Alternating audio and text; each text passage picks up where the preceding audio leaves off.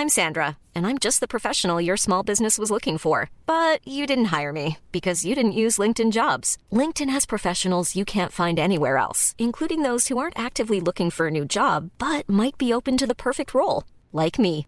In a given month, over 70% of LinkedIn users don't visit other leading job sites. So if you're not looking on LinkedIn, you'll miss out on great candidates like Sandra. Start hiring professionals like a professional. Post your free job on linkedin.com/people today.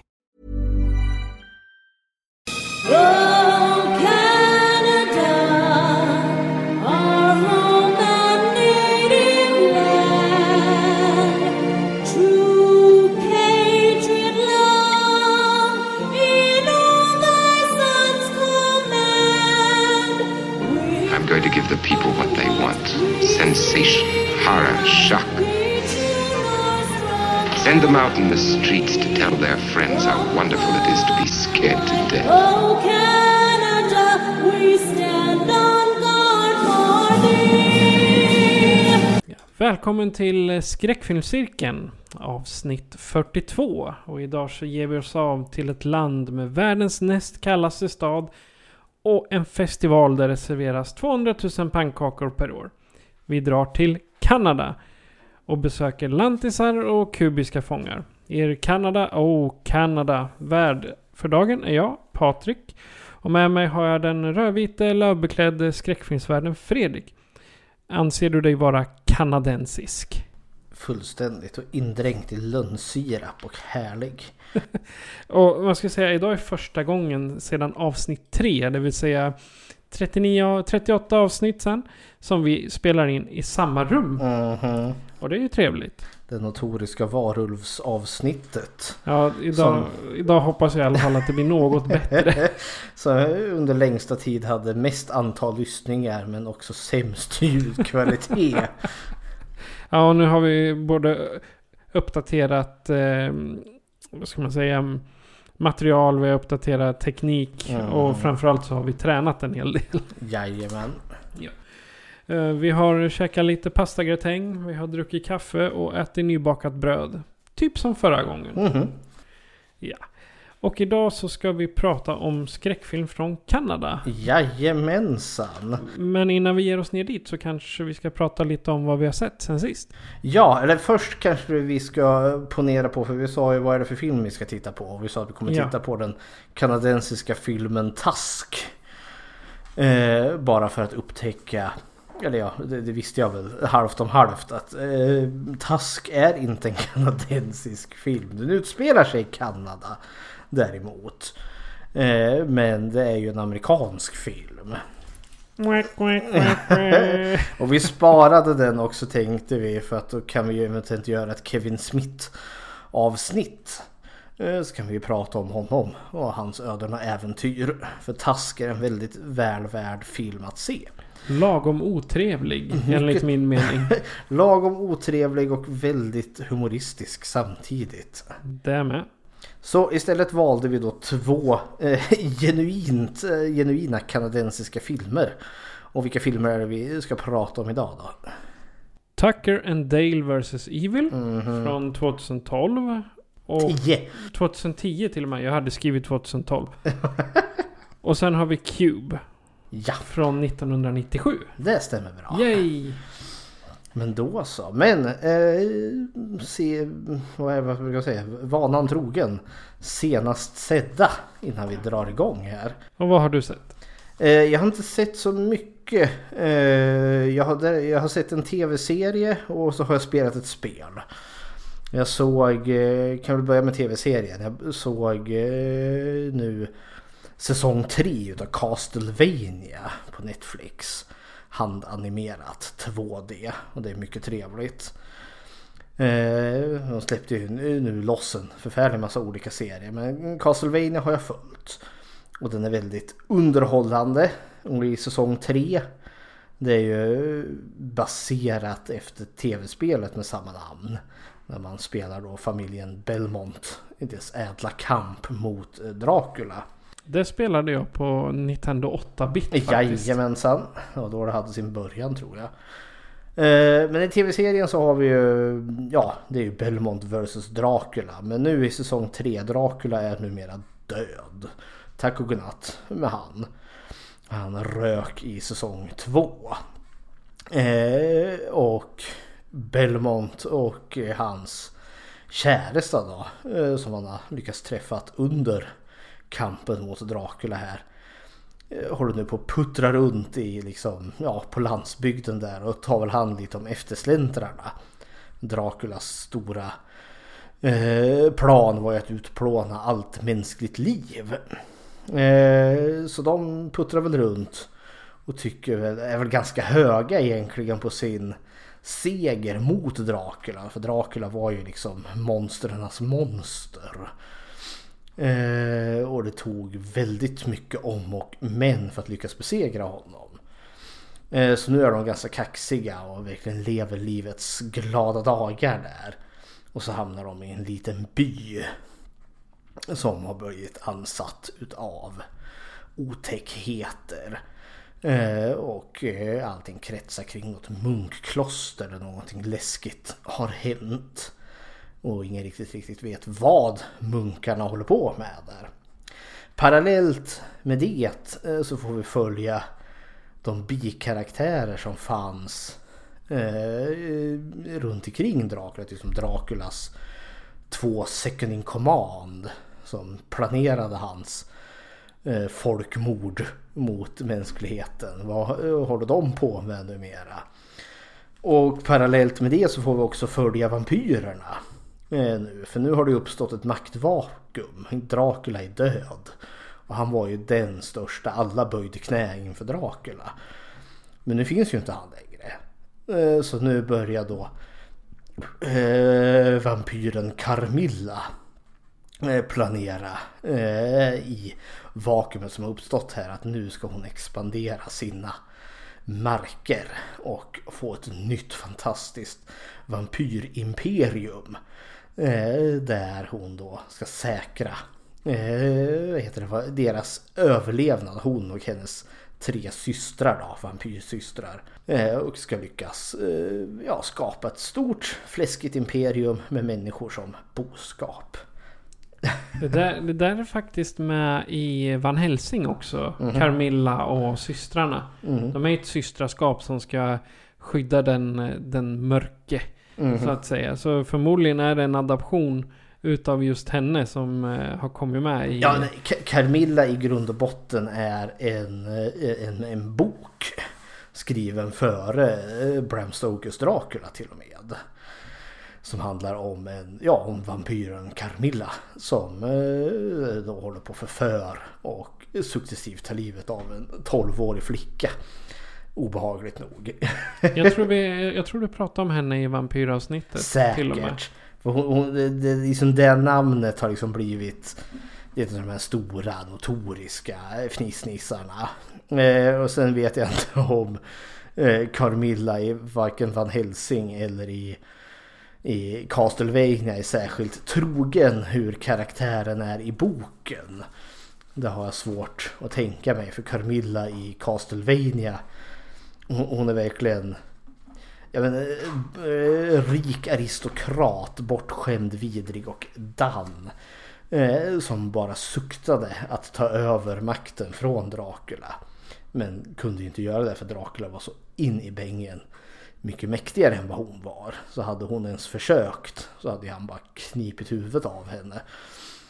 Men nu så, nu är ju han Dracula bara en liten hög med aska.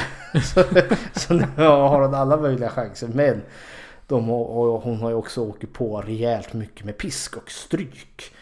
Så hennes armé är ganska decimerad. Så hela säsong tre är väldigt mycket bara som en mellan eh, säsong. Det känns verkligen som att för nu, alltså, för det stora fläsket tog liksom slut i säsong två. Det är då Dracula och hans här besegras. Och nu är det verkligen alla slicka såren. Hjältarna eh, ja, solar sig i glansen utav sin hjältedåd helt enkelt. Eh, och vi har en mycket mindre berättelse. Men där liksom allting sker liksom parallellt med varandra. Som hjältarna Belmont. Eh, de har ju sitt äventyr i den här lilla byn. Carmilla håller på att bygga sin armé. Ja, liksom i ett helt annat land. Så de möts ju aldrig här. Men det är liksom så förstått att de kommer att mötas i säsong fyra då. Om den blir av. Vilket jag hoppas för det var fantastiskt bra. Om jag, om jag förstår det rätt så gick eh, Castlevania överlag väldigt bra på Netflix. Jag tror det. Det har bara blivit längre och längre. Säsong ett det var typ fem avsnitt. Säsong två var typ åtta avsnitt. Och sen säsong tre nu då. Det var typ tio avsnitt som har bara ökat i omfång. Men då har de ju fått mer budget varje gång. Förmodligen. Och mer, mera folk som arbetar med det. Ja, och det är ju också handanimerat. Alltså tecknat för vuxna, helt klart här. Eh, och jag är väldigt svag för animation överlag. Ja, jag, jag tycker också om Castlevania. Det var någon sån här... Det var nog säsong två när den hade kommit. Då sträcktittade jag både säsong ett och säsong två på... Inte en och samma dag men eh, inom lopp av två dagar i alla fall. Ja men det är vad jag har sett. Sen har jag spelat ett spel. Jag har spelat eh, remaken på Resident Evil 2. Det tillhör ett av mina barndomsspel. När vi sommarjobbade och sparade ihop till ett eh, Playstation 1 back in the days. Men eh, då var vi liksom kompisgänget, jag och eh, brorsan tillsammans med bröderna Bergströms. Vi satt i deras källare och så spelade vi, hade vi tre spel som var återkommande. Hade vi tre spel som var återkommande. Och det var eh, Final Fantasy 7, Resident Evil 2 och Resident Evil 3. Och vilket var favoriten då? Ja, jag tänker nog säga liksom alla tre liksom är i... Eh, alltså, de, de, de hänger ihop med varandra så de får på, stå på delad första plats. För det är, just nu är det kul att vara med i tycker jag. För först har vi haft remaken nu på Resident Evil 2. Eh, remaken på Final Fantasy 7 kommer ha premiär här i april.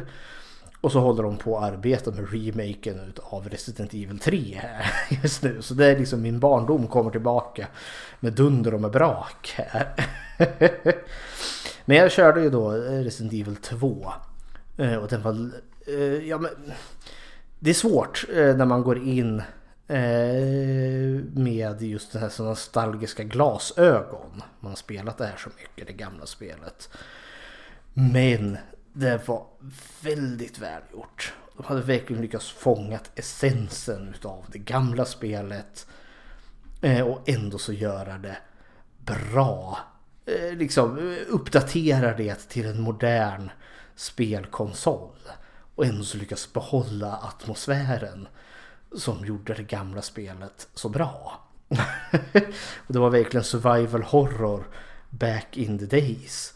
Jag fick uppleva liksom hur, ja men, hur bortskämd jag har blivit med moderna spel. Jag sprang omkring och sköt varenda zombie.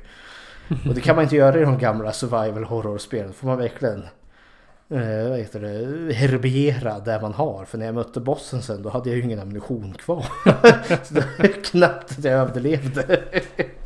Ja, så till skillnad från eh, säg Modern Warfare. Mhm. Då har, kan du inte springa och hämta ammunition i någon crate som står i ett hörn liksom. Nej, man får verkligen heja. Nej, men eh, det har varit vansinnigt kul. Så jag har kört väldigt mycket Resident Evil 2 här nu. Ja, ja, om jag ska vara ärlig så har jag faktiskt sett att du har gjort det på Playstation. Freddy är online och så står det Resident Evil. Plockar achievements där. Nej men det är vad jag har gjort under de här dagarna. Ja, jag har faktiskt inte mm, haft så mycket tid. Eller som när vi pratade innan så eh, flickvännen drar bort mig från skräcken. Ja. Ironiskt nog till mycket komedi. Brittisk komedi har det varit. Men vad jag däremot har gjort är att jag har avslutat eh, Van Helsing tv-serien. Det är rätt hyfsat men frågan är om det ska fortsätta eller om vi är nöjda så som det är. Om det tar slut, eh, gör det någonting då eller? Nej, jag tror faktiskt inte det. Det är fem säsonger nu. Okej, nej men alltså avslutar det på så sätt som att Nu slutar inte på en cliffhanger eller något sånt. Nej, det, alltså jag har inte riktigt, riktigt. Jag måste nästan se om slutet för att kunna se hur, man, hur jag ska tolka det. Okej. Det är nog där jag tänker. Men det är fortfarande det här lite, mm, ah, kan det vara, kan det inte hända? Ja, ja så får det vara. Men eh, det, det var jag tittar på. Eh, sen ska jag bara skjuta in med en rolig film. Det är en som heter True Memoirs of an International Assassin. Ooh. Och den är, eh, det är alltså en film som skoningslöst driver med allt ifrån Bond och Bourne och alla de där serierna. Den, den, den finns på Netflix och den är fantastiskt kul. Handlar om en misslyckad författare som eh, lyckas släppa en e-bok tack vare någon publisher som har. Och eh, i, eh, i och med den här e-boken så har han baserat den på historier om en yrkesmördare som man har hört ifrån någon gammal kompis som var militär.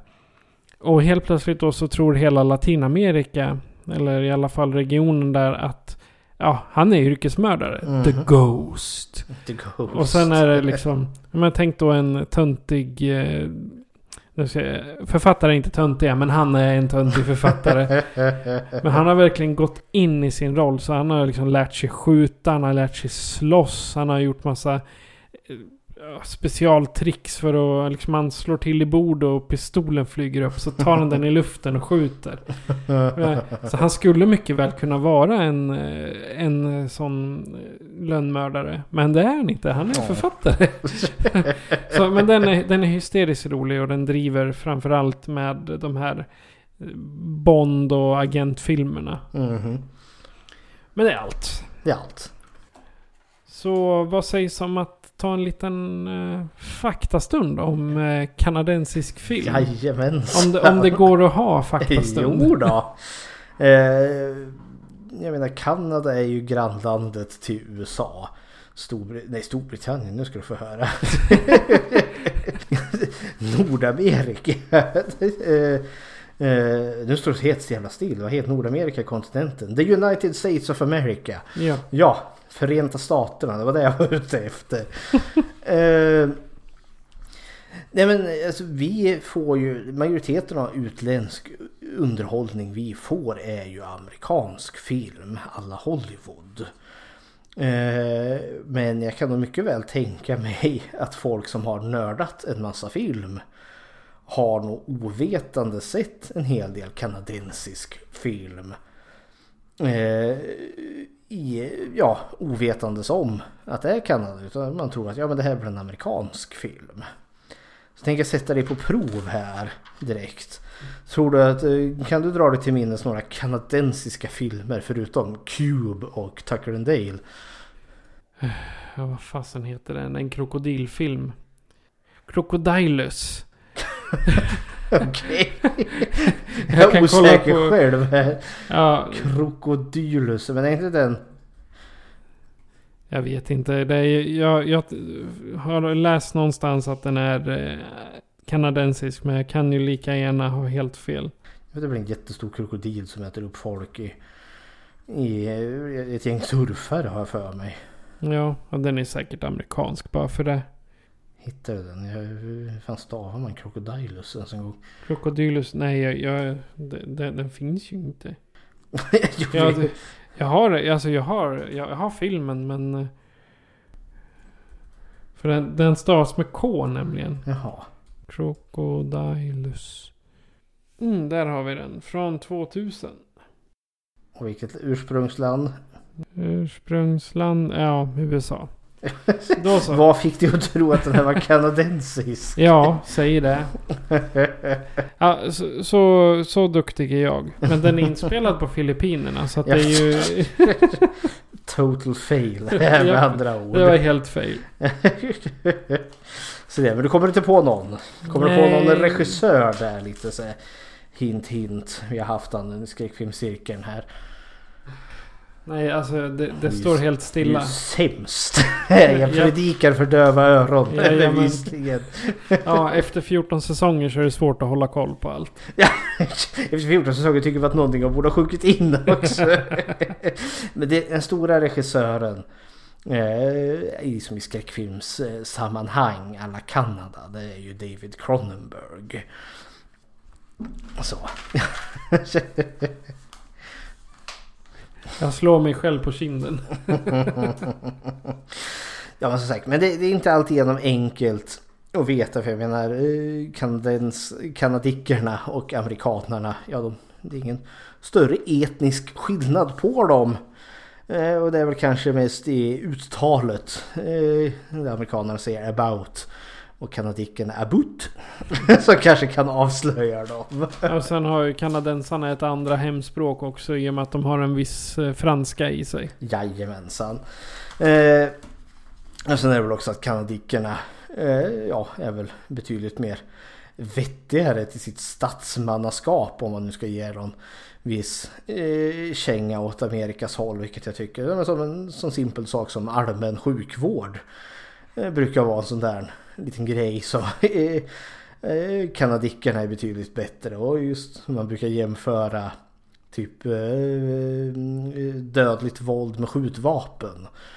Eh, så kan man ju jämföra Amerika och Kanada väldigt väl. För jag tror Kanada ligger väl på ungefär lika liksom stor procentsats med antalet invånare med vapen som Amerika.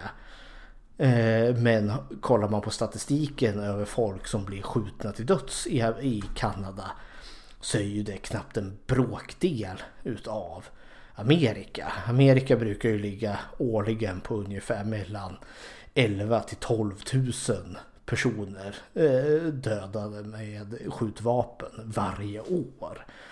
Och Kanada kanske ligger på eh, 20 eller något sånt där. Så det är ju en, det är en jäkla skillnad. Kanadensarna verkar liksom, de investerar mera i sina medborgare. Ja, de... Och, så, och där är det liksom inte "Ö, jag vill inte betala skatt för jag tänker inte betala åt alla andra. Det är väl mindre så här rovgirig kapitalism i, eh, i Kanada än vad det har varit i Amerika. Ja precis, för det har varit väldigt republikanskt i Amerika och de, de vill liksom, ja var man betalar för sig själv. Och det är, ja, hepp hepp. Vi ska inte gå igenom liksom politik här men liksom eh, det finns stora skillnader länderna sinsemellan. Sen är ju Kanada ett mycket mer nordligt land så att säga. Alltså de har ju, eh, Förenta Staterna har ju verkligen allt från eh, jag menar, palmkuster i, i Florida till liksom ökenlandskap i Arizona till eh, snöbekläckta berg som i Alaska. Medans eh, Kanada ligger ju mer uppåt har mer kanske mer nordligt klimat än vad vi har. Mycket, mycket mer skog. Quebec är faktiskt den näst kallaste staden på jorden. Se där. Efter Moskva. Det är inte dåligt. Så eh, deras klimat påminner kanske mer om, säg, ja här i Norden. Eh, och det påverkar också. Eh, för jag har nu sett en dokumentär här som heter Nightmare in Canada.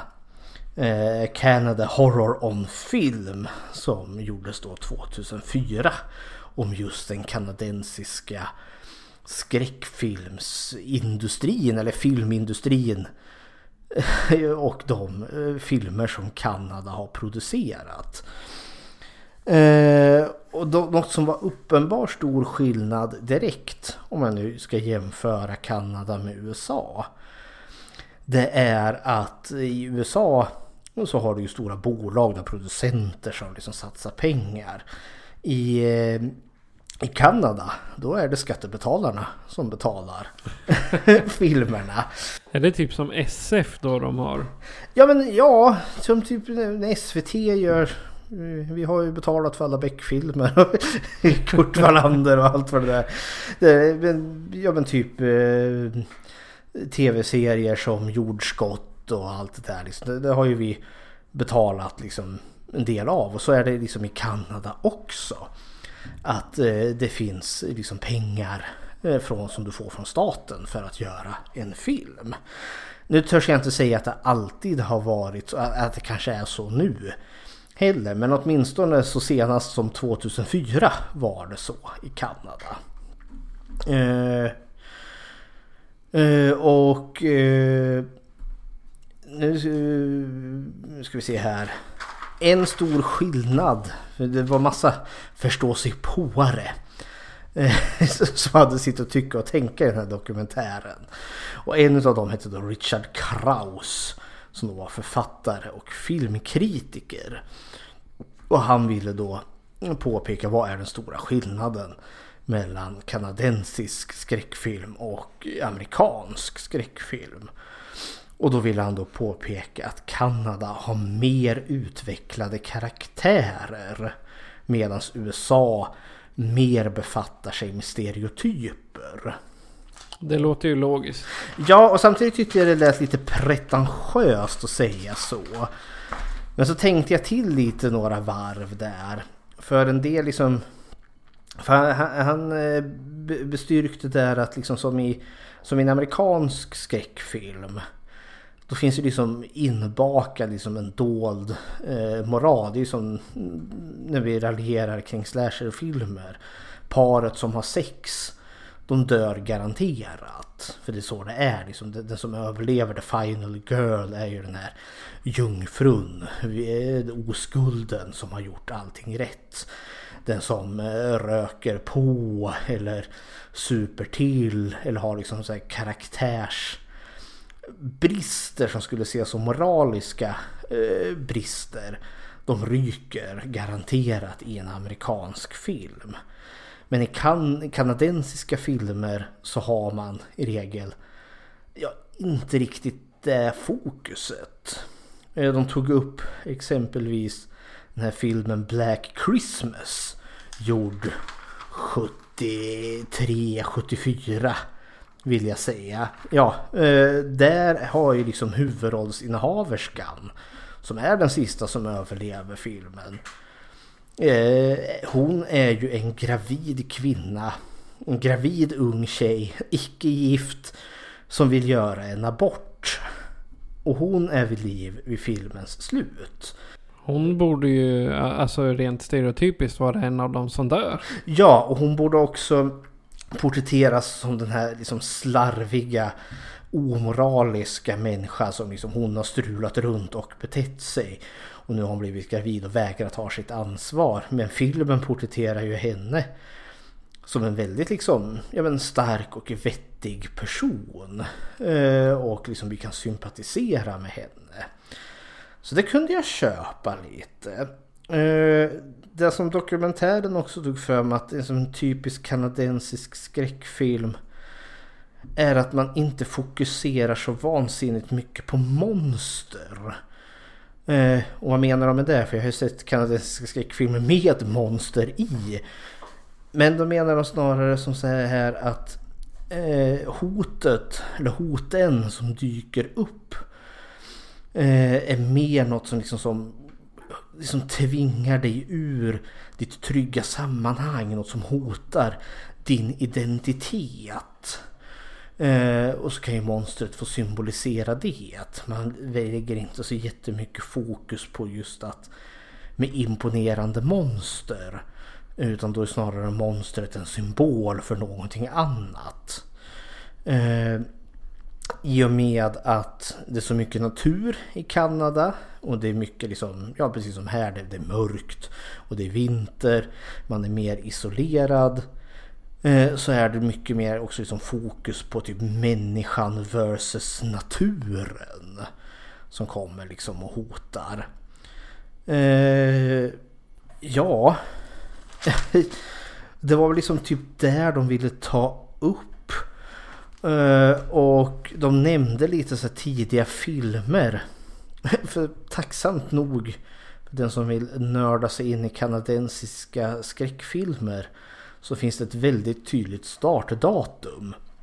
Eftersom att 1961 görs den första kanadensiska skräckfilmen.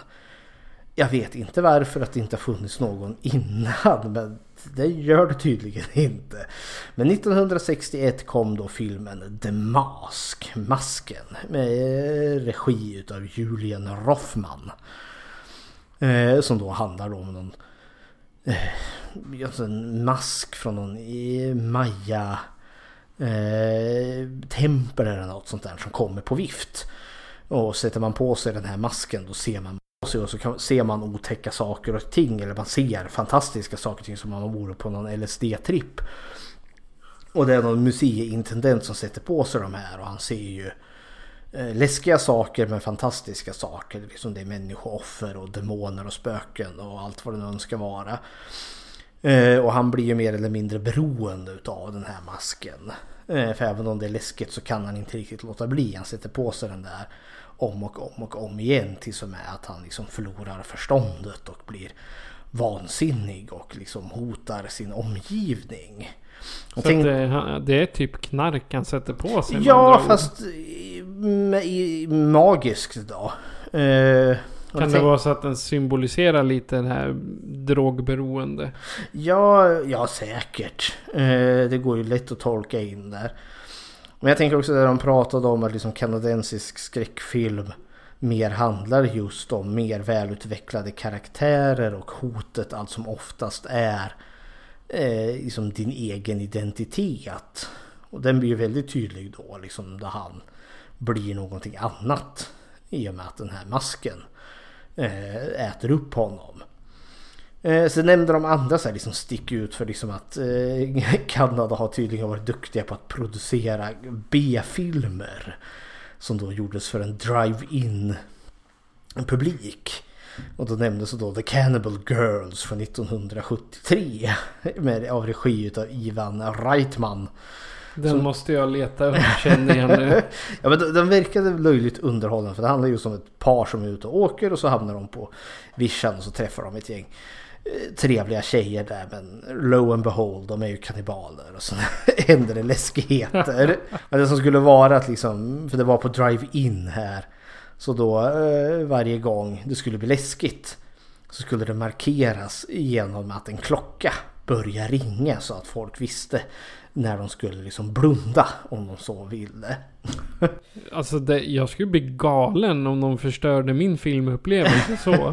Man ska ju komma ihåg att så här blodiga filmer eh, Alltså det var ju någonting nytt när det kom till liksom drive-in. Det var garanterat inte nytt 73 men man gjorde ju ett happening utav det hela. Eh, och just att frossa i blod. Alltså det var ju inte riktigt kutymt. Det var ju 60. Alltså 13 år före The Cannibal Girl så var, hade du ju duschmordet i Psycho. Och folk svimmade ju på grund utav det. För att man hade ju typ aldrig sett något dylikt. Och den är ju ändå så filmad. Så att du faktiskt inte ser någonting. Man ser ju varje knivhugg men du ser aldrig när kniven träffar. Nej, man ser hennes nakna axlar. Det var Ja, typ, typ. där det vart så hemskt. Ja. Nej men eh, fantasin fyller ju i resten. Vi får ju aldrig se kniven sjunka in i hennes kropp. Eh, men som i The Cannibal Girls, det får du ju garanterat det. Sen året efter gjordes det en film som heter The Corpse Eater. Eh, som då också var så blodig slafs-klafs-film. Eh, och där eh, hade man också så att det kommer var, varje gång det ska bli läskigt så dyker det upp en man på duken där och kräks i en påse. så att man hade koll på att liksom, nu ska det bli läskigt och snuskigt. Det, det är också något man måste leta upp, herregud. Det, så fort vi har, eh, bör, vi börjar prata om något otrevligt i den här podcasten, då ska det komma fram en man och bla. kräks. Det blir en hel del då till Tucker and Dale vs. Evil. Då kommer han stå, får, får man ta en påse som man ligger i hela tiden. Nej men jag har inte så vansinnigt mycket att säga här men just att jag kunde köpa den här dokumentärens eh, eh, tes att just kanadensiska skräckfilmer eh, fokuserade mer på sina karaktärer, alltså mer utvecklade karaktärer än amerikanska stereotypa. För du i, i en kanadensisk skräckfilm och då ska jag säga en kanadensisk skräckfilm fram till tidigt 80-tal. För där sker det ett eh, skifte sen som vi kommer till. Jag menar, de filmerna är nästan lite mer intressanta men de är i regel också mer slow burns. Varenda en av dem frossar inte kanske i blod med undantag från de två filmer vi nämnde alldeles nyss. Det är Cannibal Girls och The, Corpse Eaters som bara frossar i blod såklart. Men eh, eh, just att de filmerna har varit oberäkneliga. Som sagt att kvinnan som är gravid och vill göra abort, när hon är den som överlever till filmens slut. I en amerikansk film hade hon dött. Eh, Bland de första till Bland de kanske. första, helt klart. Här överlever hon till filmens slut. Vilket gör att de här filmerna är inte riktigt lika lätta att förutse som en amerikansk film som vi har sett så många gånger. Och sen när det kommer just då till eh, kanadensisk skräckfilm innan 80-tal. Då är det ju självklart David Cronenberg som sticker ut. Och han eh, tillhörde ju en av de här som hade sina tidiga filmer eh, finansierade utav staten såklart. Och de var ganska utskällda. För man tyckte att hans tidiga filmer eh, var blodiga, hemska, råa, vidriga små verk. Är det här verkligen vad våra skattepengar ska gå till? Oh my god. Oh my god. Och hans filmer handlar ju verkligen om liksom hotet mot din identitet. Han, eh, han är ju nästan den som ensam myntar begreppet body horror. Och det är ju verkligen liksom, ja men hur din kropp förändras, hur du förlorar ditt psyke och liksom blir någonting annat. Kanske inte angenämt och trevligt. Eh, hans stora filmer medan han fortfarande var i Kanada eh, var ju då Shivers, Rabid, The Brood och Videodrome. Eh, Ja, Videodrome, den kommer jag ihåg. Jajamän. Eh, Den har vi haft på. Så den kom, vi kommer att återvända till Cronenberg i ett senare avsnitt. Då vi bara pratar Cronenberg. Eh, Men eh, han var liksom mer känd när han fick med en större internationell karriär och när han blev upptäckt liksom i Amerika. Då blev hans tidigare filmer också uppmärksammade som faktiskt har ett genuint djup till sig även om de också liksom lätt kan ses som groteska blodbad som bara frossar i, i slask. Det som brukar nämnas som hans första liksom, eh, ja, spelfilm då, det är ju Shivers. Eh, och, och den handlar ju om liksom ett lägenhetskomplex. En stor skyskrapa i moderna Toronto vill jag säga att det är. Eh, och där sker det ju ett hemskt mord. Där en vansinnig man typ mördar sin, sin dotter visar det sig under hemska omständigheter och sen tar han livet av sig. Blodet står i fontäner. Det visar ju sig att eh, den här mannen, de hittar ju hans dagböcker och sånt. Han är så trött på mänskligheten för mänskligheten är vidrig och dum och eländig. Det låter som typ varenda, varenda terrorist i hela världen. Typ så. Så han har forskat fram i största hemlighet en parasit. Eh, Den är ungefär typ 10 cm lång och ser ut som en plattmask. Eh, Snuskig och äcklig. Den eh, söker sig in i dig i valfri kroppsöppning. Den, den smyger sig på en stackars naken kvinna i ett badkar och tar sig in genom hennes underliv. I obehagligt värre i en scen. Jag, ser, alltså, jag, jag skakar bara på huvudet för jag tycker det där det låter... Men det, det är just det som är grejen, för det är kanske det som folk fastnade vid. Eh, det är ju inte så, så att man bokstavligen ser när liksom, i närbild att den försvinner upp i hennes kön. Utan det är, ju, det är ju klippt på ett sätt så att man förstår att den tar den vägen. Det är bara våran fantasi som... Ja, som fyller i. Eh, Men det var i regel där liksom den, eh, som folk liksom fastnade på och skällde ut Cronenberg. För liksom, är det här verkligen det våra skattepengar går till? Men grejen är att, Japp. Den, japp. grejen att filmen har ju ett djup till sig. För det är ju den här parasiten som den här galna professorn gjorde. Den gör nämligen som så att den hämmar alla dina liksom eh, ja, vad kan man kalla det, liksom bromsklossar som finns. Alla dina hämningar. som finns i ditt huvud. Och liksom sätter dig liksom i ett tillstånd utav typ eufori och liksom kåthet. Han vill liksom, han tänker liksom att mänskligheten ska bara liksom bestå utav liksom folk som eh, bara liksom ligger med varandra nonstop. Och sen då har ett driv att liksom, vad heter det, föra den här parasiten vidare till andra. Där låter han som en sektledare. Ja men visst, eh, grejen är ju, för, det finns ju ingen som liksom styr och ställer utan det här är ju en parasit som liksom fungerar av sig själv. För professorn är ju död, han dör redan i början utav filmen. Eh, och det läskiga är ju det, för det låter ju liksom, men visst, liksom, man, man lever liksom i eufori och har sex dagarna i ända. Eh, och det låter ju liksom som en, som en dålig, ja, men som, som, som ett paradis kan man ju tycka. Men det är ju det att allt som är du försvinner. All din personlighet, all din erfarenhet. Utan du blir bara det här liksom sexmonstret som liksom bara vill ha sex liksom nonstop. Eh, och det är ju det som jag upplever som den, liksom den stora läskiga i den här filmen. För det blir ju nästan som en zombie liksom apokalyps här då. Med liksom de få sista kvar i det här lägenhetskomplexet som Sex, sexgalningar. Ja men som desperat försöker ta sig därifrån. För de sprider ju den här, de här parasiterna växer ju i en, fortplantar sig i en. Och eh, tar sig ut. Och eh, allt som oftast liksom så sprids det liksom genom en kyss då. Så att liksom parasiten går från en mun till en annan. Det är därför de blir sexgalna. Bland annat för liksom, och de... Om det inte finns några osmittade runt omkring då ligger de ju med varandra.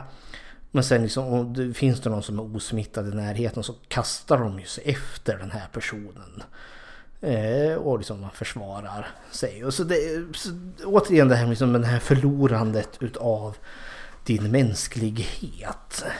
Ungefär Det- som att bli rabiesbiten. Ja, och väldigt mycket av hans filmer handlar ju om det. Rabid handlar ju också om det, om, en, om ett virus då, ett rabiesvirus. Folk blir tokiga och liksom blir blodtörstiga. The Brood handlar om också eh, ja, ett psykologiskt experiment som går haywire. Och så Videodroom som handlar om de här videokassetterna som ja, sprider vansinne. De är, det, det är lite som en, eh, vad ska man säga, typ eh, VHS. Ja, måste, ja, men jag tänker VHS kanske är lite inspirerat av Videodrome då. Säkert. Eller Cronenberg överlag. Men som sagt, det kom ju en skillnad här på 80-talet sa vi ju. Eller sa jag. Eh, Och eh, den stora skillnaden är ju att du får hyrvideobutikerna kommer. Så istället för att göra film för en biopublik som var det enda alternativet. Så kunde man ju nu plötsligt göra det för ett, eh, ett hemmavideobutik istället. Direkt till videokonceptet var för. Direkt till video. Och då kunde man göra det mycket, mycket billigare.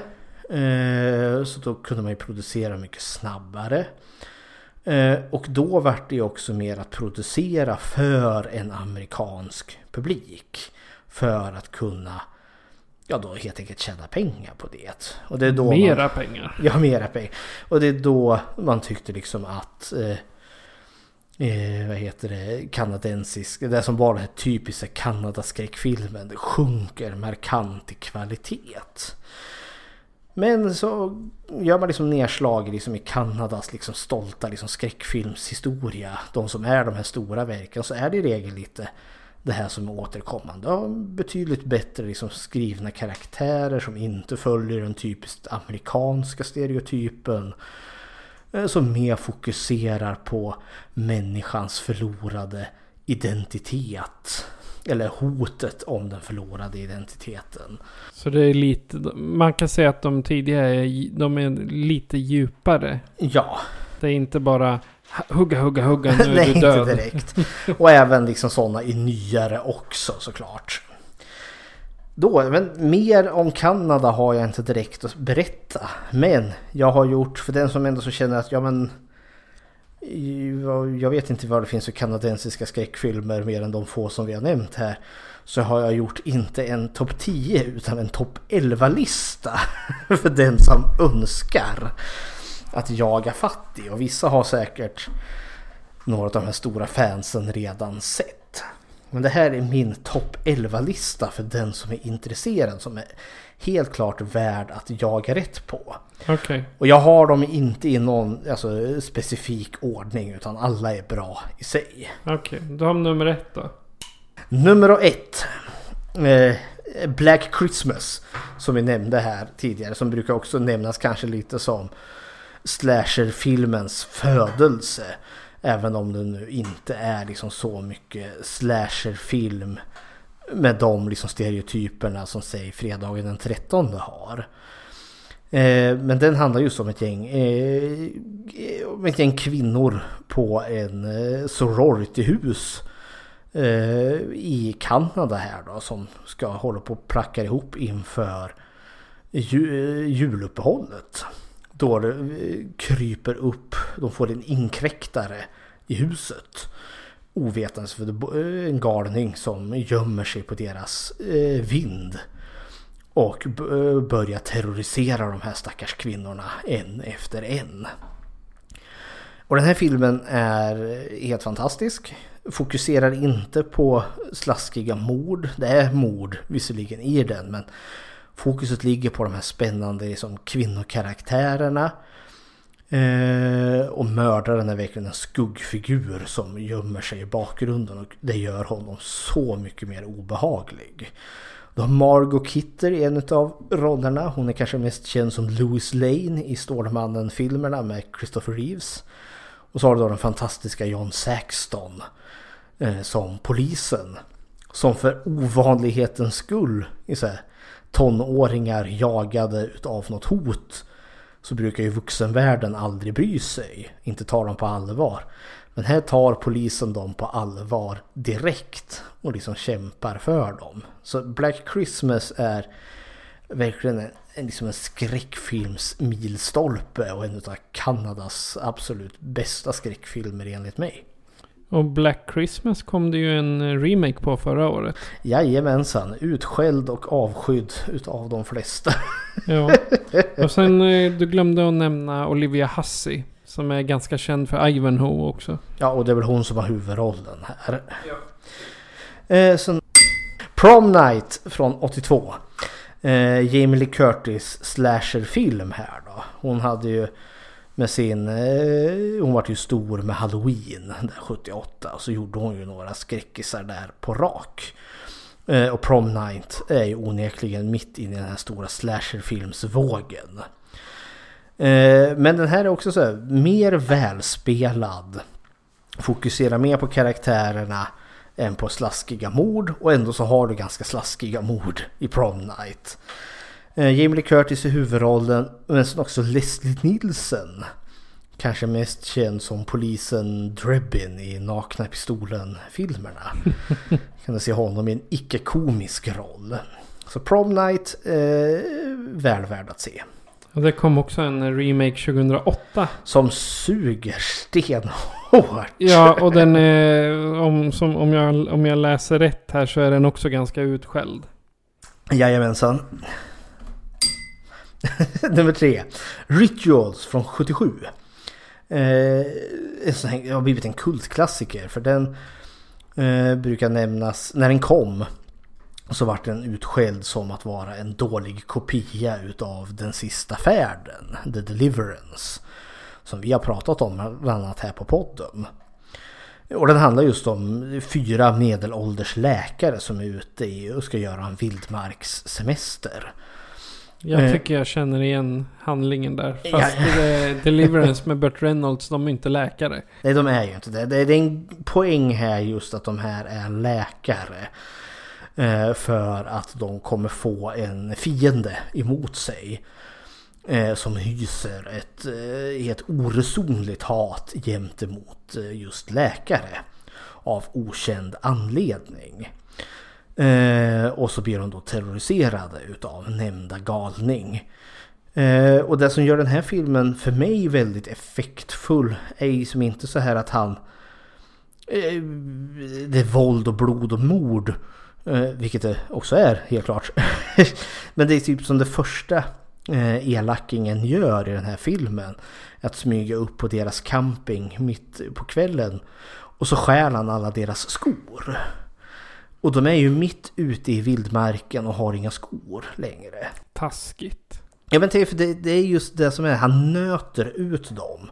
För då ska du gå liksom i, i, i stenig och liksom eh, det är lera, det är rötter liksom. De, har, deras fötter går ju sönder efter ett tag. Och det är så han liksom fungerar för den här liksom galningen verkar liksom, han, han kan vildmarken och det kan inte de här läkarna. Och sen liksom när det väl blir mord så är det som att de ligger och sover. Och så vaknar de upp och en av dem är död. Han hade kunnat mörda dem allihopa men han väljer bara att mörda en. Så han bryter alltså ner dem både fysiskt och Ja. psykiskt vartefter. Och det är det som gör den här filmen så bra för det är just den här deras kamp. Fokuset ligger på hur de är. För de är liksom helt normala män i början och sen liksom successivt bryts de ner utav väder och vind och skräck. Och liksom man- känner kampen. Uh, The Rituals eller The Creeper som den också är känd som från eh, 77. Den är väl värd att jaga rätt på men jag säger god jaktlycka för den här är inte alltigenom enkel om du ska få tag i den i fysisk kopia. Och bildkvaliteten är i regel ganska, ganska dålig. Den finns säkert att snoka rätt på eh, på Youtube eller något sånt där. Men var då beredd att bildkvaliteten är väldigt dålig. Den har väl blivit så här en kopia av en kopias kopias kopia. Och i och med att den liksom vart så utskälld när den kom så bevarades den inte riktigt i vettiga sammanhang utan den upptäcktes ju liksom i och med när DVDn kom igen. Då vart den liksom så här upptäcka den här filmen på nytt. The Gate från 87. Eh, det här är en mysig, liksom, näst, ja, mer familjevänlig skräckkomedi. Eh, som just handlar om ett gäng, ja men typ vad kan de vara, 12-åriga pojkar där då som har huset för sig själv någon weekend. Och så råkar de släppa lös ett gäng demoner. För de Oops. oops. Vet, den, är, den är full med massa härlig humor. Liksom, de hittar någon sån skum. Eh, vad är det? LP-skiva. Och så spelar de den baklänges och då finns det ju ett dolt liksom, magisk ramsa där som öppnar porten till helvetet. Det luktar lite eh, Evil Dead. Ja, typ sådär. Ja, men det- det känns lite inspirerande. Fast det, eh, Eh, för det är verkligen så här små demoner eh, som för tankarna till Gremlins eller Critters. Eh, små liksom, stockanimation. Eh, monster som springer lös. Och det är väldigt välgjort.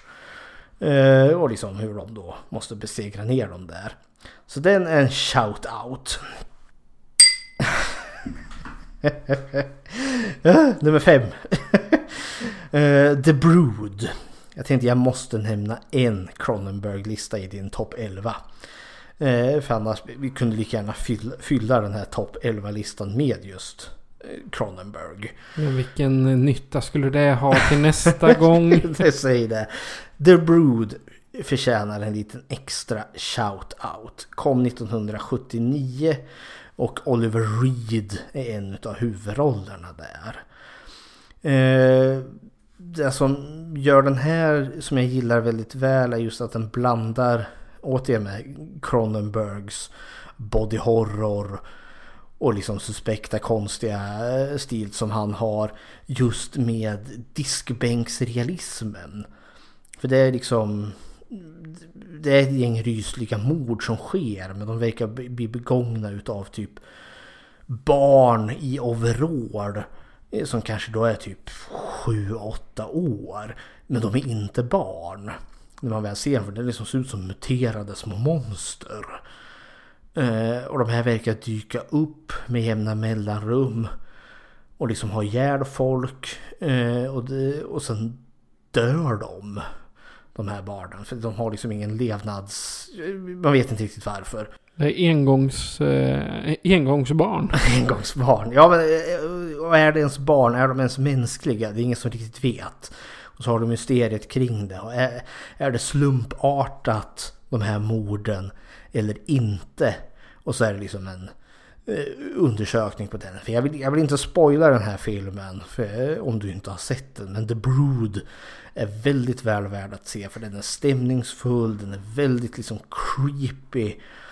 Eh, och har liksom väl liksom rotad i någon form av verklighet som möter eh, en, liksom en, en overklig eh, ja, situation. Nummer sex.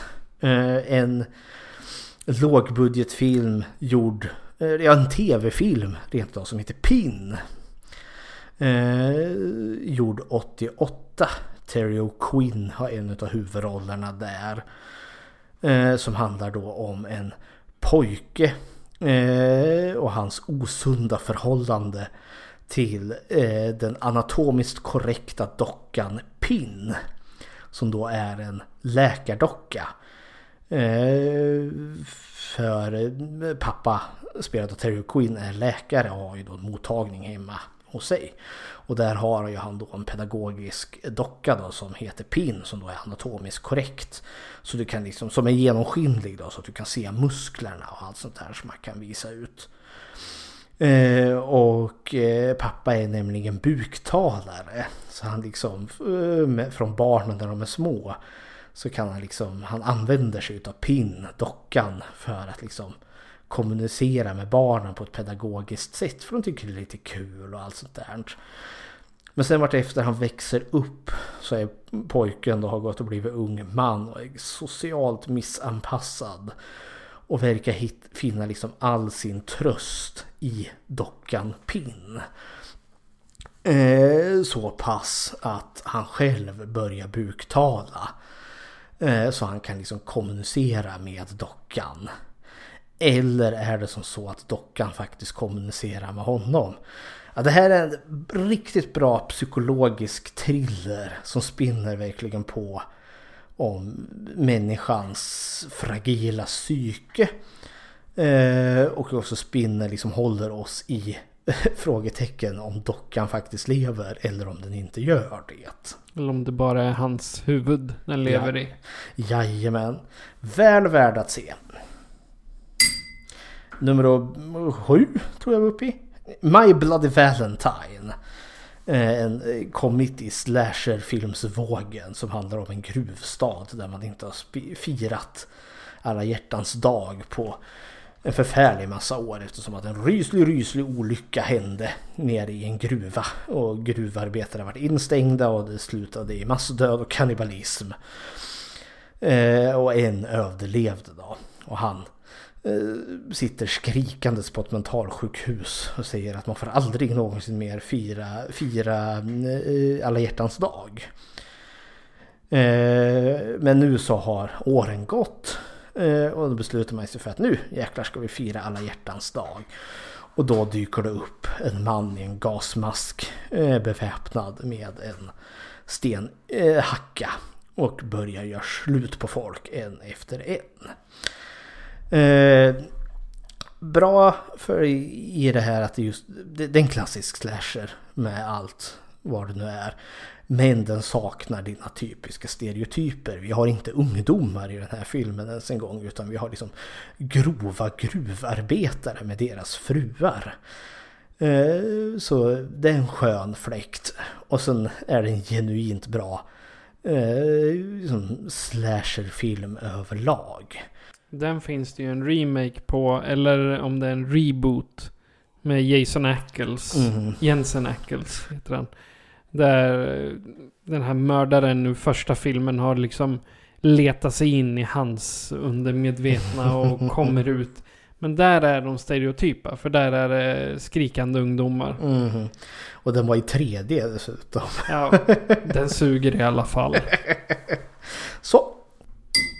Nummer åtta tror jag vi är uppe i nu. American Gothic. Låter inte förvirras utav titeln American Gothic. För det här är en väldigt kanadensisk film. Från 87. Eh, också en spin på slasherfilmen. Det är som en sammanblandning av en slasherfilm med Motorsågsmassakern. Rum. som handlar om ett gäng, ja kids är väl att ta i, men ja ett gäng 13-åringar.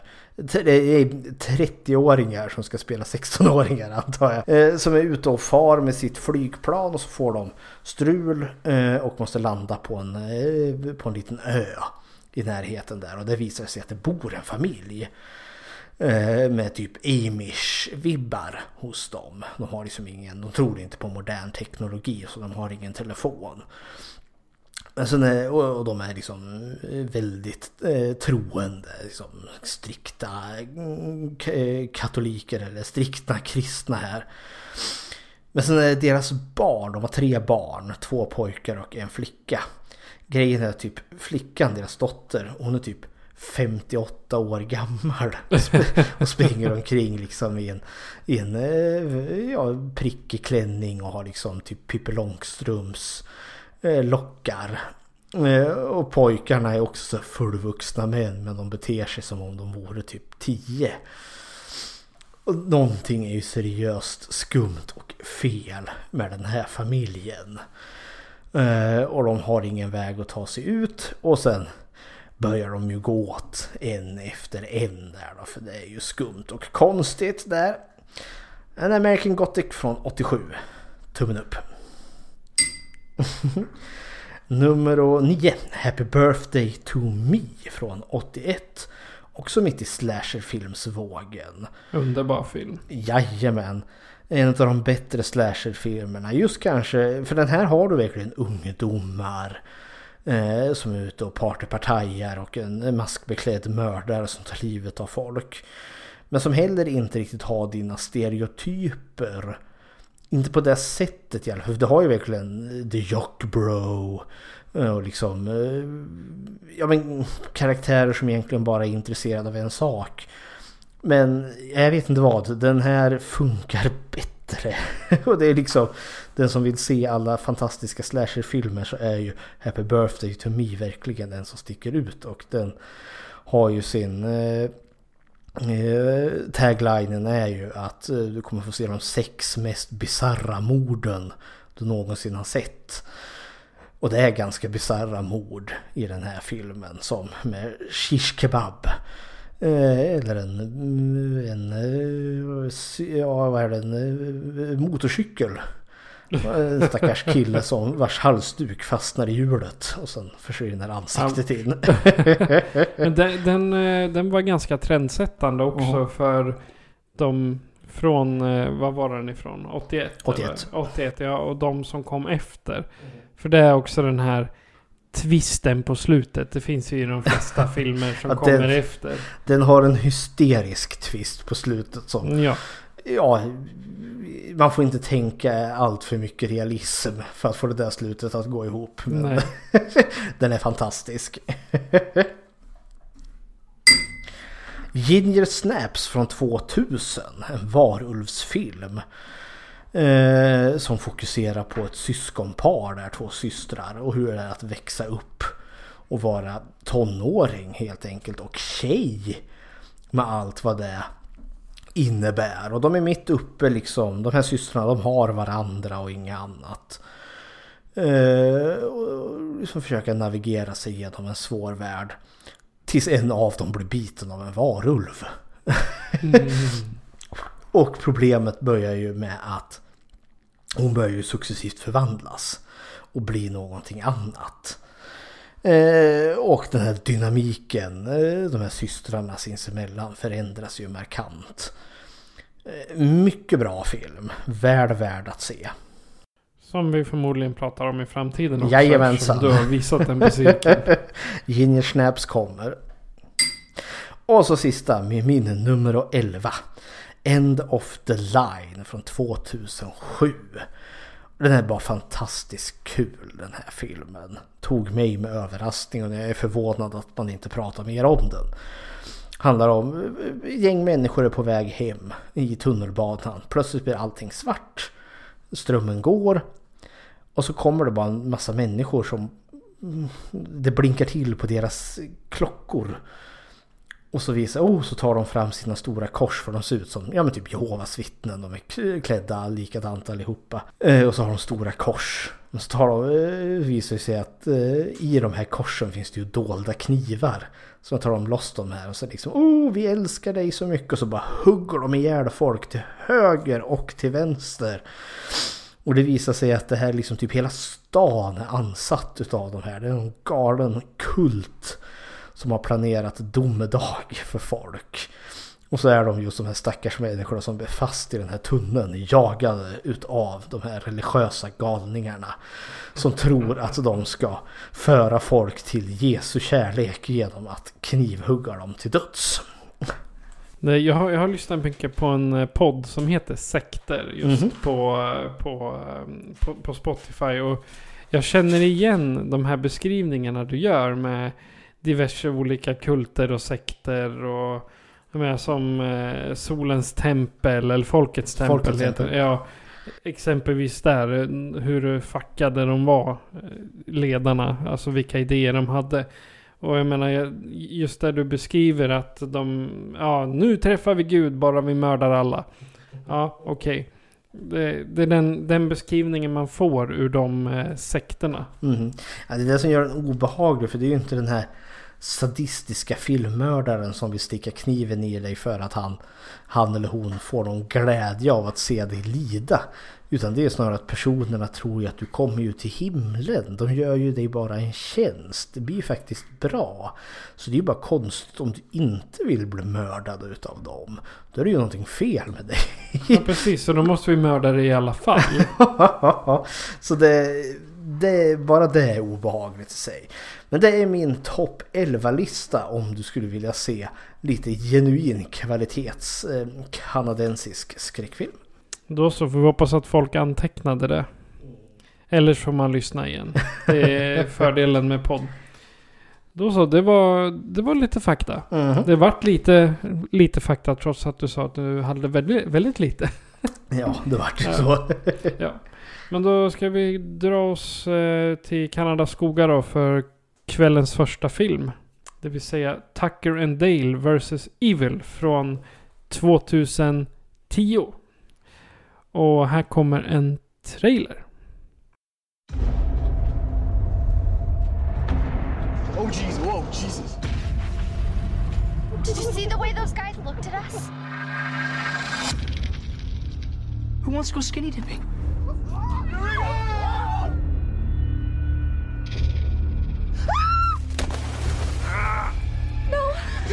We got your friend! Hillbillies. they captured Allison.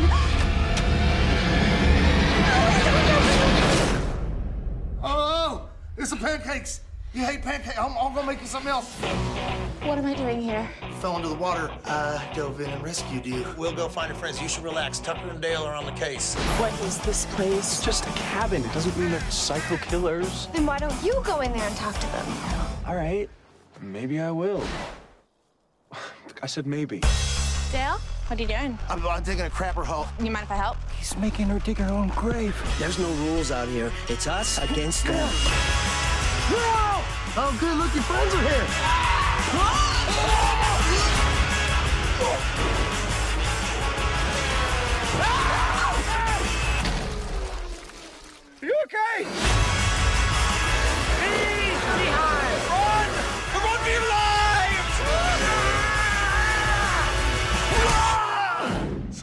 Friend out there. He must be allergic to bees or something because he was running like a bat out of hell.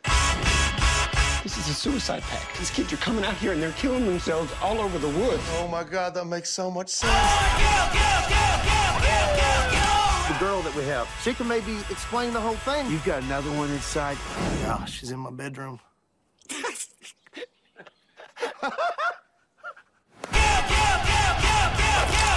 Heads up. Oh, you gotta take the safety off on the side there. Don't do that. Just start being more careful. Time to die, freak. Fire! Stop, double rope. No, don't, don't use that.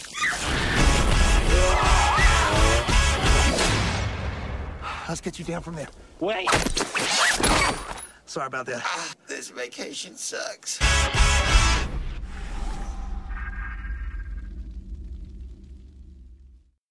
Två hillbillies från landet reser på stugsemester för att dricka öl, fiska lite och ha det skönt. Väl där stöter de ihop med en grupp studenter som misstar killarna för mördare. Fler och fler dör och förvirringen stiger. Studenterna försöker skydda sig mot duon medan de i sin tur tror att ungdomarna ingått någon slags självmordspakt.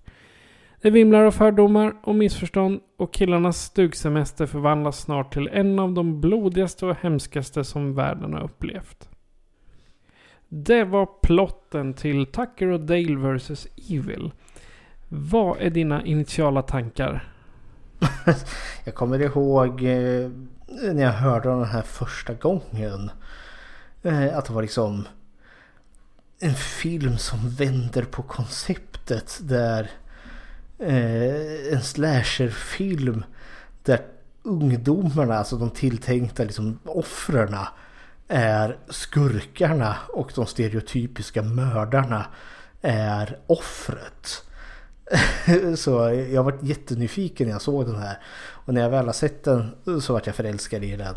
Och tycker att den är väldigt rolig. Eh, som klarar av liksom att ställa en klassisk liksom skräckfilmstrop på sin ända. Och ändå så lyckas stå på egna ben. Att, att inte bara vara en skräckfilmsparodi. Utan att faktiskt vara en genuint egen film också. Så det, mina eh, första tankar är att det här är en enormt väl värd, eh, väl värd film att se. Ja, och jag har faktiskt lite samma, samma tankar som dig. Jag hade sett den förut. Men när man väl ser den i, ur andra, eller med samma ögon fast ur, ett, ur en annan vinkel så det var liksom Även om det, vi granskade filmerna nu så satt jag och liksom småfnittrade hela tiden. För under tiden man kollade på hela filmen så var jag liksom bara Aha, den filmen! Och den filmen! Och den filmen! Och det kommer vi in på lite sen men jag, jag, jag satt och fnissade lite för mig själv där och till och med min kära flickvän som hatar skräckfilm kunde vara med och fnittra lite åt några scener. Så Tucker and Dale vs. Evil det är en klar favorit på den, den Blu-rayen måste jag ha. Så säger jag bara. För det, det är en riktigt bra film. Uh, ja, vart börjar man med den här filmen då? Ska vi börja med karaktärerna? Det kan vi ju göra. Uh, vi har ju våra hjältar. Uh, och det är ju Tucker and Dale. Och senare blir det ju en av ungdomarna där som heter Allison som då är kärleksintresset. och de är ju de mest intressanta karaktärerna, Tucker and Dale. För de är ja... De ska ju vara liksom den här stereotypa hillbilly den farliga, farliga lantisen, den inavlade kannibalen. Typ som Motorsågsmassakern, ja. Ondingarna. Eller Sista färden och allt det där. Eh, och grejen att de är ju inte det. Utan de är ju väldigt, de är ju liksom två trevliga liksom killar som, ja men finner liksom li, det trevliga i, i livets lilla ungefär. De har skaffat sig en sommarstuga här nu. De Eller, är överlyckliga. Ja, de är överlyckliga och det är liksom så, som ett gammalt ruckel. Och det är, det, det är verkligen liksom också den här eh, ensamma stugan ute i skogen. Så det är ju som enorma skräckfilmsvibbar över det där huset. När jag såg det från första början så tänkte jag, jaha nu är det Evil Dead. Ja, jo men det är verkligen ett Evil Dead-hus. Cabin in the Woods. det, är nog, det är nog den bästa förklaringen. Mm -hmm. de, de är hygglo killar helt enkelt. Som ska ut och fiska och liksom... Eh, Tucker är ju den som har köpt huset. Han är lite mer gåpåig. Dale är en liten knubbigare killen med ett stort skägg som är lite förtjust i en av de här ungdomarna. Ja, han blir ju där när de stöter ihop med dem på bensinmacken. Jajamän. Och han, är så, han har så svårt att ta för sig. Han är lite tafatt och lite blyg. Eh, vill så gärna men det blir så fel. Och han är lite dålig eh, självförtroende. Och, och sådana saker. Och han är liksom de Han är en krambjörn som Ja. är lite trög. jo men det är han. För han porträtteras verkligen som... Eh, ja men nästan lite barnsligt eh, naiv också. För det, det är en scen där då, då de är ute och fiskar. Eh, och mitt i natten och ungdomarna som råkar finnas i närheten och ska ut och mm, ja, naken. Skinny dipping. Eh, bada näck heter det. Eh, och eh, det är mörkt och ungdomarna ser dem ju inte. Och så får han ju syn Dale på hon Allison som han är lite förtjust i. Hon tar ju av sig toppen där. Och då, ja, då sätter han händerna framför ögonen för han får inte, det är ju fult att titta. Och det känner jag, ja, men det, det är nästan lite, ja men det är lite barnsligt men det, det gör honom också Mänsklig. Ja, det gör honom också väldigt liksom trevlig och snäll. Han är inte den som liksom snusktittar. Tucker däremot är lite... Ja, men han, han, han vill liksom... Åh, han ser en möjlighet där. Och då blir ju Dale sur på honom. Och liksom försöker rätta till det. Så, och Dale är ju den som vi får följa liksom mest utveckling. Eh, för han liksom... Eller ja, mest och mest ut. Han är den liksom som, får, som vi får följa genom hela filmen. Hur han är den här tafatta, snälla, ja men som du sa, kramgoa, lite lätt korkade. Som ändå så liksom blir hjälten i slutet. Men jag upplever fortfarande att han är fortfarande liksom samma kram goa tunt. Han har liksom Ja, inte ja, blivit ja. något mordiskt monster närmare slutet. Eller den eh, coola killen liksom. Han har, inte, han har inte hamnat där. Han har, liksom, han har fortfarande fötterna på jorden. Ja. Nej, men, eh, och det jag vill säga, det jag vill verkligen ge den här filmen är just det här kompiskapet mellan Tucker och Dale. Som jag tycker väldigt mycket om. För det är som de blir utsatta för en hel del skit. Helt klart. Jag menar, Tucker får sina bowlingfingrar avhuggna vid ett tillfälle. Och liksom... Innan, jag tänker som Motorsågsmassakern-filmerna vi såg. Framförallt remaken där. Liksom hur kompisdynamiken där. Det var ju min stora kritik till den. Att jag kunde inte riktigt förstå varför är de här vänner med varandra. För de är liksom konstant i halsen på varandra. Liksom och gnabbas. Och inte så här kärleksfullt liksom gnabb på ett skojfriskt sätt. Utan mer genuint elakt. Vilket jag tycker jag ser alldeles för mycket i filmer. Och framförallt i, som i skräckfilmer. Och särskilt amerikanska. Ja, eh, men just här Tucker och Dale, deras liksom oskuldsfulla liksom kompiskärlek till varandra. Den är så uppfriskande. Eh, och jag är så svältfödd på det. Alltså jag tycker att eh, det nästan gör hela filmen. Eh, så, och just också att den dynamiken försvinner inte under filmen. Den sätts på prov helt klart. Men vi får aldrig liksom någon seende Tucker och Dale liksom typ tappar humöret på varandra och deras vänskap går för evigt förlorad. Eh, och sådana saker utan de är liksom de bryr sig genuint om varandra. Eh, och det är liksom trots all jävla skit som händer med folk som försvinner in i flismaskiner och hej vad det går. Och just också kanske att de är så härligt naiva. Eh, ja, med allt vidrigt som händer runt omkring dem. Ja, alltså även fast de är lite... De, de, de tjafsar ju lite med varandra. Ja, men, ja, men det är alltid kärleksfullt. Ja precis. Det är ju inte, det är inte av elaka skäl som de tjafsar. Mm. Som tack, eh, Tucker han tjafsar ju på Dale att du måste ta för dig mera. Mm. Och Dale bara nej jag vågar inte, jag kan inte. Och sen finns det ju en, en fin för, som, som fick mig att smälta för Dale. Det är när han, han säger bara Jag kommer ihåg konstiga saker. Ja, just det. Nej, konstig fakta som egentligen, han egentligen inte har nytta av för fem öre. Men jag kommer ihåg saker. Mhm. Och då, då, då fick jag så här bara Undrar om inte han har fotografiskt minne? Ja, ja, men det är något sånt. Men just också om man nu ska ge rent filmteknik som jag gillar.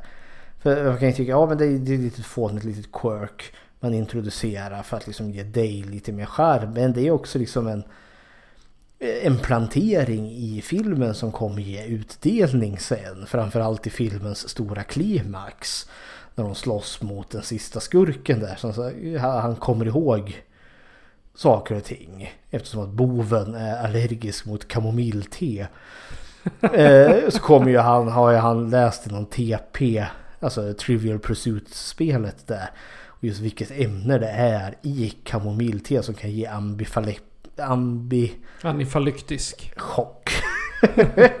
Jobbiga ord det där. ja, som han tack och lov hittar i en, i, i en påse eller i en burk med te. han ser- Lagom det- passande. Ja, när skurken kommer in springandes med motorsåg så han kan slänga den i ansiktet på han. Så att han får en chock där och ramlar ut genom ett fönster. Ja, men jag gillar det för det, den här filmen känns genomtänkt.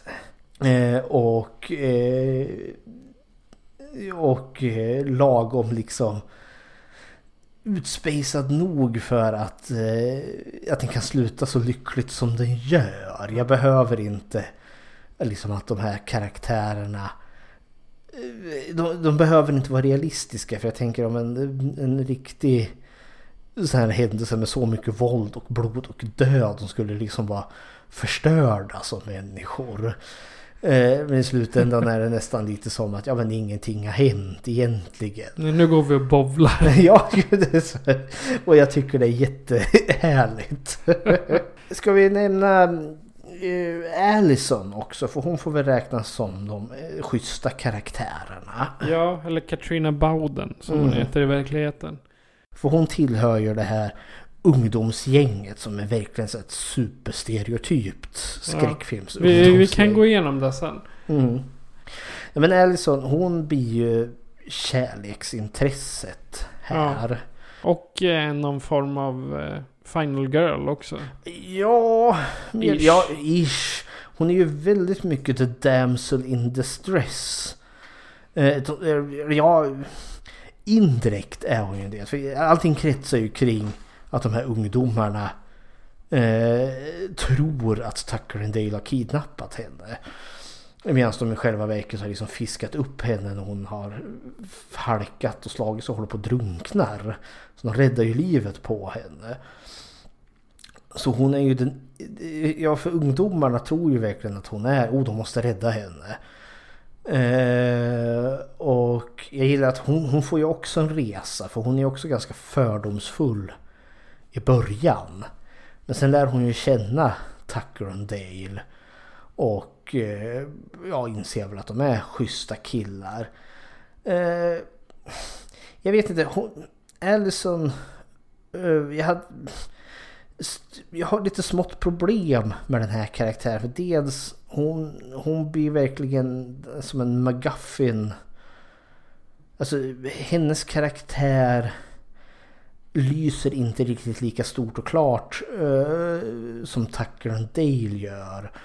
För liksom, eh, hon är inte alls riktigt lika minnesvärd som Tucker and Dale. Nej, Hon är mer en bikaraktär utav Ja. eh, huvudkaraktärerna så att säga. Hon kommer verkligen på tredje plats. Ja, och hon blir ju verkligen liksom priset till Dale i slutändan också. Det var, det var väl något jag fann lite så här lätt problematiskt med den här filmen. För i slutändan, elakingen i den här filmen ser ju henne som sin, ja typ troféflickvän. Ungefär sådär. Han, har rätt till henne. Och Dale är ju lite förälskad i henne och och det är ju han som får henne i slutändan. För de får en relation tillsammans. Men jag, det var inte så att filmen föll på det där. Men, eh, det fanns också sån här som att när de håller på och gräver den här gropen till dasset. Eh, och det visar sig, ja men oh, hon, hon har ju också vuxit upp på en farm och då fick man eh, liksom, eh, vad heter det, ta i där så hon kan liksom ta fram sin stora eh, Eh, yxan eller stenhackan där och börja gräva. Och jag hade svårt att köpa det för hon ser inte så grov ut tänker jag för att ha levt liksom farmlivet där du liksom har från barnsben skyfflat eh, gödsel och liksom, mm, vad heter det, skördat en åker. Jag upplevde att hon... Skenet, kan ju bedra. Ja, förviss. Men, och nu är hon ju visserligen college-student som håller på att utbilda sig inom psykologi. Men jag köpte inte riktigt illusionen. Nej, jag menar hon var... mm, Vad ska, man säga? Alldeles för vanilla. Ja, Liksom ja. så. Det, det var för slätt och för smalt. Ja, jag gillar väl hennes resa som hon gör. Som den här eh, tjejen som var fördomsfull. Eh, och sen liksom, ja, jag kan hon se Tucker and Dale i ett helt nytt ljus.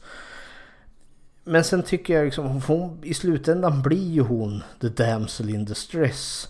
Kidnappad utav filmens skurk och verkligen liksom fastbunden på en stock i ett sågverk och liksom hotad att eh, liksom bli sågad i två. och Dale får rädda henne i sista sekund. Det, det är lite för mig liksom så här elak bov som lägger en kvinna på järnvägsspåret. Bunden och dan. Ja, för, för, för jag tänker det sågverket, det är ju lite ifrån eh, Motorsågsmassakern där eh, kött... Ja, slakteriet. Ja, slakteriet ja, när de drar in dem i köttkvarnen Mm. eller vad det nu är. Ja men visst, jag hade, jag vet inte. Det är inte som så att karaktären stjälper filmen för mig men hon... Jag vet inte, hon, hon, känns, min, hon känns väldigt mycket mer som en belöning till, till Dale. Snarare än att liksom hon... Att, att karaktären är mer skriven som att hon faktiskt väljer Dale i slutändan. Men samtidigt liksom det, det är inte en film som man ska ta på så stort allvar. Men jag störde mig lite på det. Att, att hon liksom blir bruden som räddas från skurken. Och som belöning då så blir hon ihop med eh, hjälten. Så ja, ja. Mm. Ja men sen får man ju se det här till också att det är ju mer en hyllningsfilm än vad det är eh, en spelfilm. Jo förvisso. Den, är ju väldigt medveten om vad den är. Så Jo. visst. Jag menar ta som det är vid ett tillfälle när eh, Tucker ska, han ska köra med motorsågen på eh, ett träd.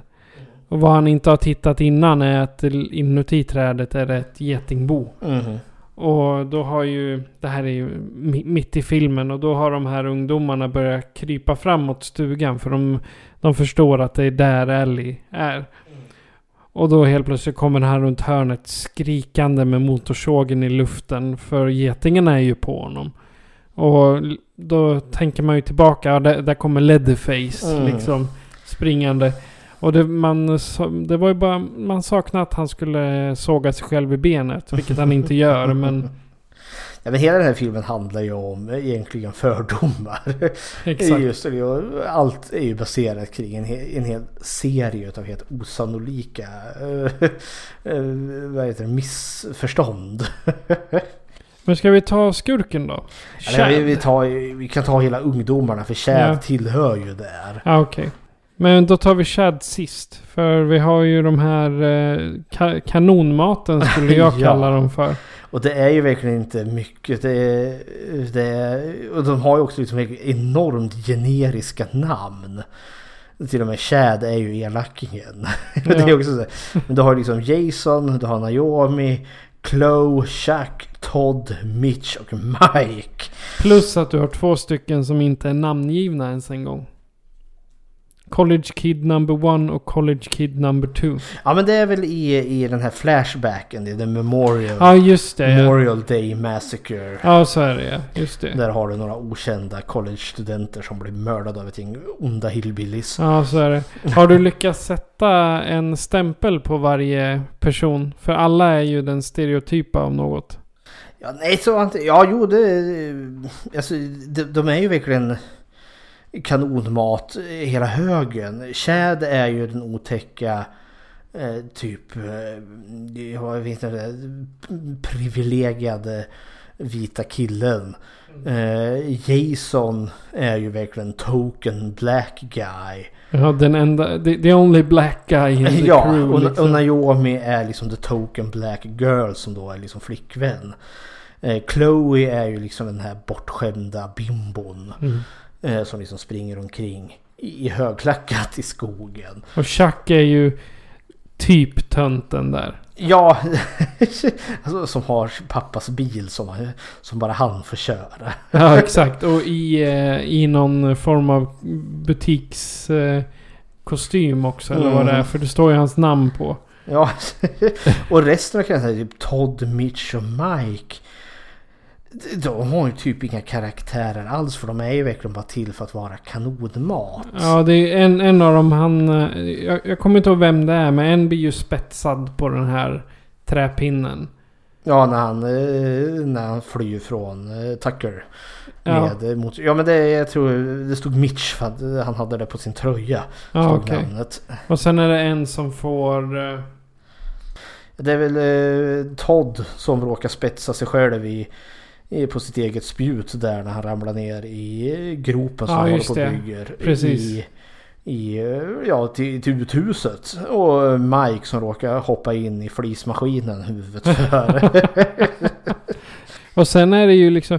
eh, Tucker och Dale, de, de åsamkar ju ingen skada själva. Utan Nej. i regel så är det ju ungdomarna som skadar varandra. Ja, ja men det är det ju. Liksom, det, det är så osannolika mord. Jag tänker som först, eller mord, döds, dödsolyckor är det ju rätt och De, slätt. de, de tror att det är en eh, självmordssekt. Men det är också den här helt osäkra. Jag tänker som Mitch som är den första av ungdomarna att dö. Han som flyr ifrån Tucker efter att eh, han har sågat i det där getingboet och springer ut viftandes vilt med motorsågen. Så springer ju han in i en, i en gren, typ ett, eh, ja, från, en, från ett nerfallet trä och blir spetsad rakt igenom, går in i bröstet och ut ryggen. Och det, jag, det är ju inte möjligt. Nej, så, så mjuk är inte kroppen. Nej. Och det är likadant med han som råkar spetsa sig på sitt eget spjut. När han ramlar ner i, i, i tågropen. Och lyckas spetsa sig själv liksom. Det, det, det är heller inte rimligt. Jag tror spöet hade gått av innan. Ja. Möjligen om man hade stuckit sig lite eller fått lite skrapsår eller så. Men det här är ju liksom då skräckfilmslogiken kommer in. Och jag köper liksom i, i dess fånighet. Han som sprang in i greden, alltså han skulle ha slagit omkull sig själv, kanske brutit några revben. Men det här är ju inte en film som kräver hyperrealism. Nej. Och det, och det är ju så här det fortsätter liksom. De dör ju ena efter den andra i helt fantastiska olyckor. Och det är bara olyckor. Det, det, det är aldrig... Det är aldrig att uh, Tucker eller Dale påverkar dem. Utan det bara, de bara dör. Tänker om det försöker bara hjälpa hela tiden. Och de dör ju allihop. Den enda som... De enda mord som är faktiskt genuina mord är ju den här The Memorial Day Massacre som är en plot point. För, det, för 20 år sedan så skedde det en hemsk massaker. Och den får vi se liksom i en flashback. Som då är då återberättad utav filmens elacking Chad. Eh, och den, själva flashbacken känns ju också som att det är liksom, vi får inte se vad som händer på riktigt utan det vi får se är Chads liksom överdrivna berättelse. För det är ju verkligen liksom eh, en av hillbilly-mördarna som kommer dit har liksom med sig en var ett sågblad. En sågklinga. En sågklinga som man kastar iväg som bara sätter sig liksom halvvägs in i huvudet på, på en man. Men det är, det, det är också en sån här grej för han tar ut den också. Jajamensan. Och det är hur i helsike ska du få ut den ur mänskligt ben som är Ja. liksom stenhårt. Ja, men det jag känner liksom för det, vi får inte en sann berättelse och det, utan vi får se hans överdrivna berättelse. Ja, hans eh, historia som han har hört av någon som Ja. har eh, hört av någon annan. Eh, ska vi prata om Chad då, elakingen i den här?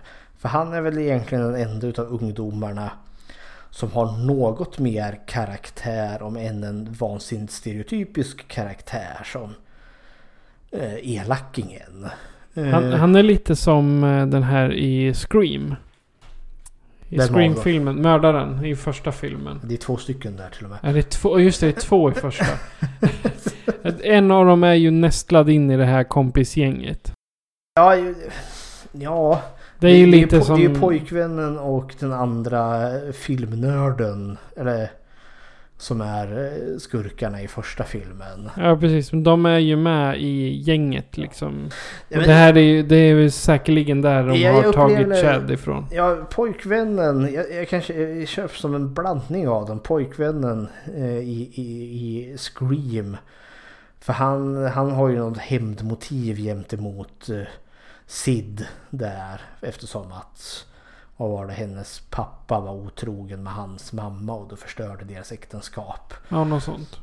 Och så ska han ha sin hämnd. Och det är väl just kanske det här att han anser sig berättigad till det. För det är väl det jag upplever Chad som. Han är så privilegierad.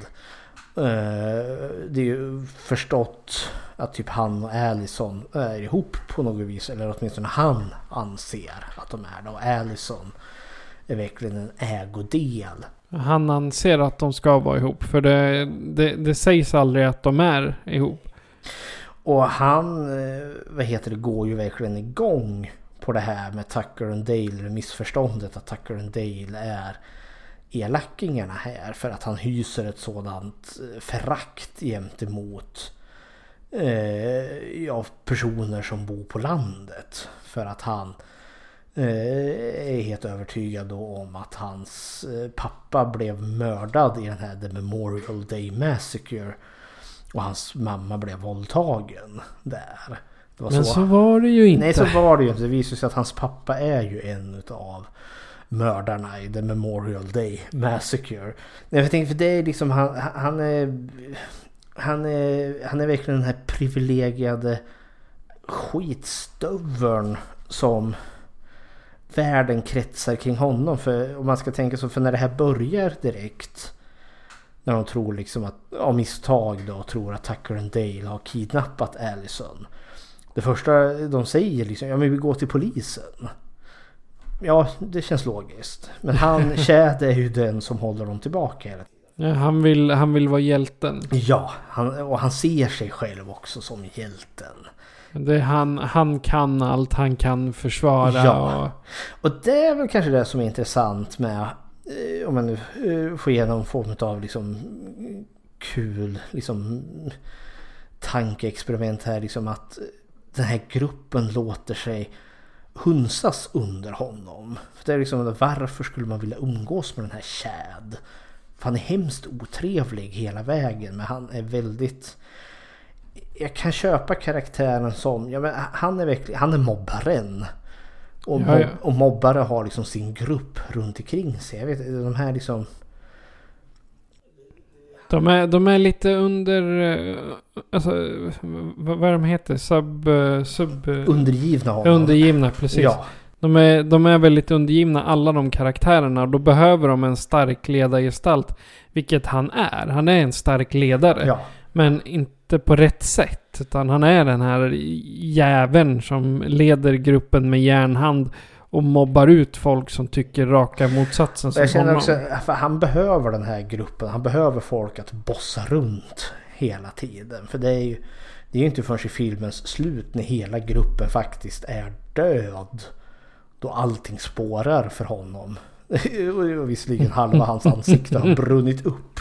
Men det är då, det är då han verkligen blir den här liksom bärsärkande slasher-monstret. Med liksom ett halvt uppbränt ansikte som viftar hej vilt med sin yxa. Så ja, och, och samtidigt är alltid som en pastisch utav en B-film. Fast här då i form utav en A-film. Ja, ja herregud. Ja. Jag gillar eh, Tucker and Dale just för att de hyllar en av mina favoritgenrer. Genre det är slasherfilm. Men samtidigt också för att i den här så är de två genuint eh, som är lätta att tycka om. Det är, det är verkligen så att man vill ta dem och bara krama dem tillsammans. Ni är mina bästisar liksom. För det, det är sådana här människor som jag skulle kunna tänka mig att hänga med. Jag, jag, jag skulle kunna tänka mig att åka dit upp med dem och kanske gräva till skithuset eller ut och fiska med eller laga den där jävla pålen som är tillfälligt lagad. Ja, som tar livet av sheriffen. Så. Ja just det. det alltså, sådana karaktärer tycker jag om. Som jag skulle kunna se mig själv med. Det, det är liksom min... Och sen Chad, han, han hade jag helst huggit halsen av. Men eh, fortfarande så, de vill inte det för att Nej men vi har inte gjort någonting. Det här är ett missförstånd. Och så ger de honom chans på chans på chans. Men han vill liksom hämnas och så vill han spela hjälte. Och sen vill man inte veta av honom. Ja, men det, och det, om jag ska ge det liksom just ja men Tucker and Dale, liksom hur hyggliga de är. Till och med i filmens slut med den stora striden där då, då, då Chad verkligen har spårat ur. Då han liksom genuint försöker mörda Allison med att såga henne i tu i sågverket där. Eh, för, eh, för hon besegrar honom med att kasta det där kamomillteet i ansiktet på honom. För det har ju varit en grej att under hela filmens gång så har han gått med en inhalator, typ astmainhalator. Mm jag noterade det för just när han slänger det där i ansiktet på honom och han får sin chock och kan inte andas. Så säger det, ja men det, det är lugnt så länge, eh, så länge eh, vi ger han liksom hans astmamedicin. Så eh, nu blir det inte så för Chad liksom backar ut genom ett fönster och faller liksom ja, ner några våningar. Men jag gillade just det att Dale hade aldrig liksom, inte ens efter all skit de har gått igenom, låtit Chad kvävas till döds. Nej, han, han gjorde det där bara för att stoppa honom. Ja, där och då. Så tillfälligt. Och sen skulle han liksom, här får du din inhalator. Ja. Kanske bunta ihop han och binda fast fanskapet. Men jag gillade just det att liksom slutgrejen var liksom kunde Dale ändå rädda honom så skulle han ha gjort det. Ja, ja. Och det jag, jag, jag gillar det. Det är så sällan man ser det i filmer överlag. Okej, men uh, Bechdel-tester på den här då? Jo, men den klarar sig. Helt klart. Du har eh, tre namngivna kvinnliga karaktärer. Du har Allison, du har Naomi och du har Chloe. Eh, och alla de sitter ju liksom tillsammans eh, i bilen i början. Eh, jag vet inte riktigt om man... Jo, eh, de sitter i bilen så de träffas allihopa där. Jag tänkte först liksom räkna sig eh, eh, för, de ska ju prata om någonting annat än män. Jag tänkte i början så pratar de om Tucker och Dale och hur läskiga de ser ut. Men så slår de alltså, de pratar ju också när Naomi upptäcker att de har glömt ölen. De är helt skräckslagna över det. så med minsta marginal klarar Tucker and Dale Bechdel-testet. Ja. Då går vi från eh, harmlösa kanadensiska lantisar till ett psykedeliskt kubfängelse Mm. i filmen Cube från 1997. Så här kommer en trailer.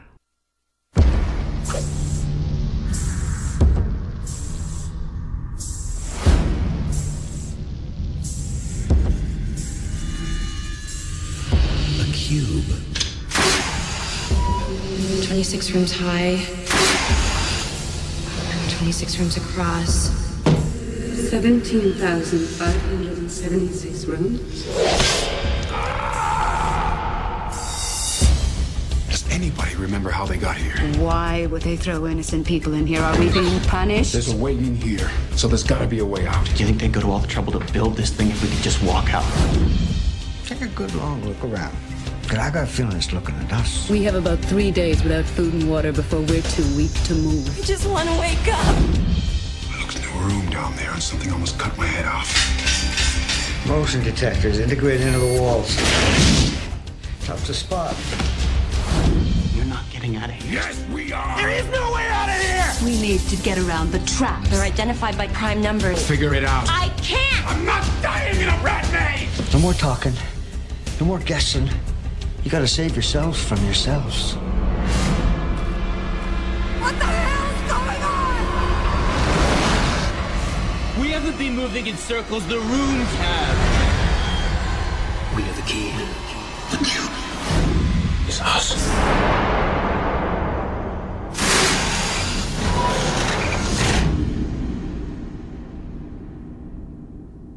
Sex främlingar vaknar upp och upptäcker att de blivit inlåsta i ett märkligt rum som försetts med dörrar på samtliga sex sidor.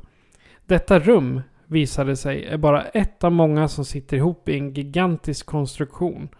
Varje dörr leder till ett nytt rum som är identiskt med det första, så när som på dess färg.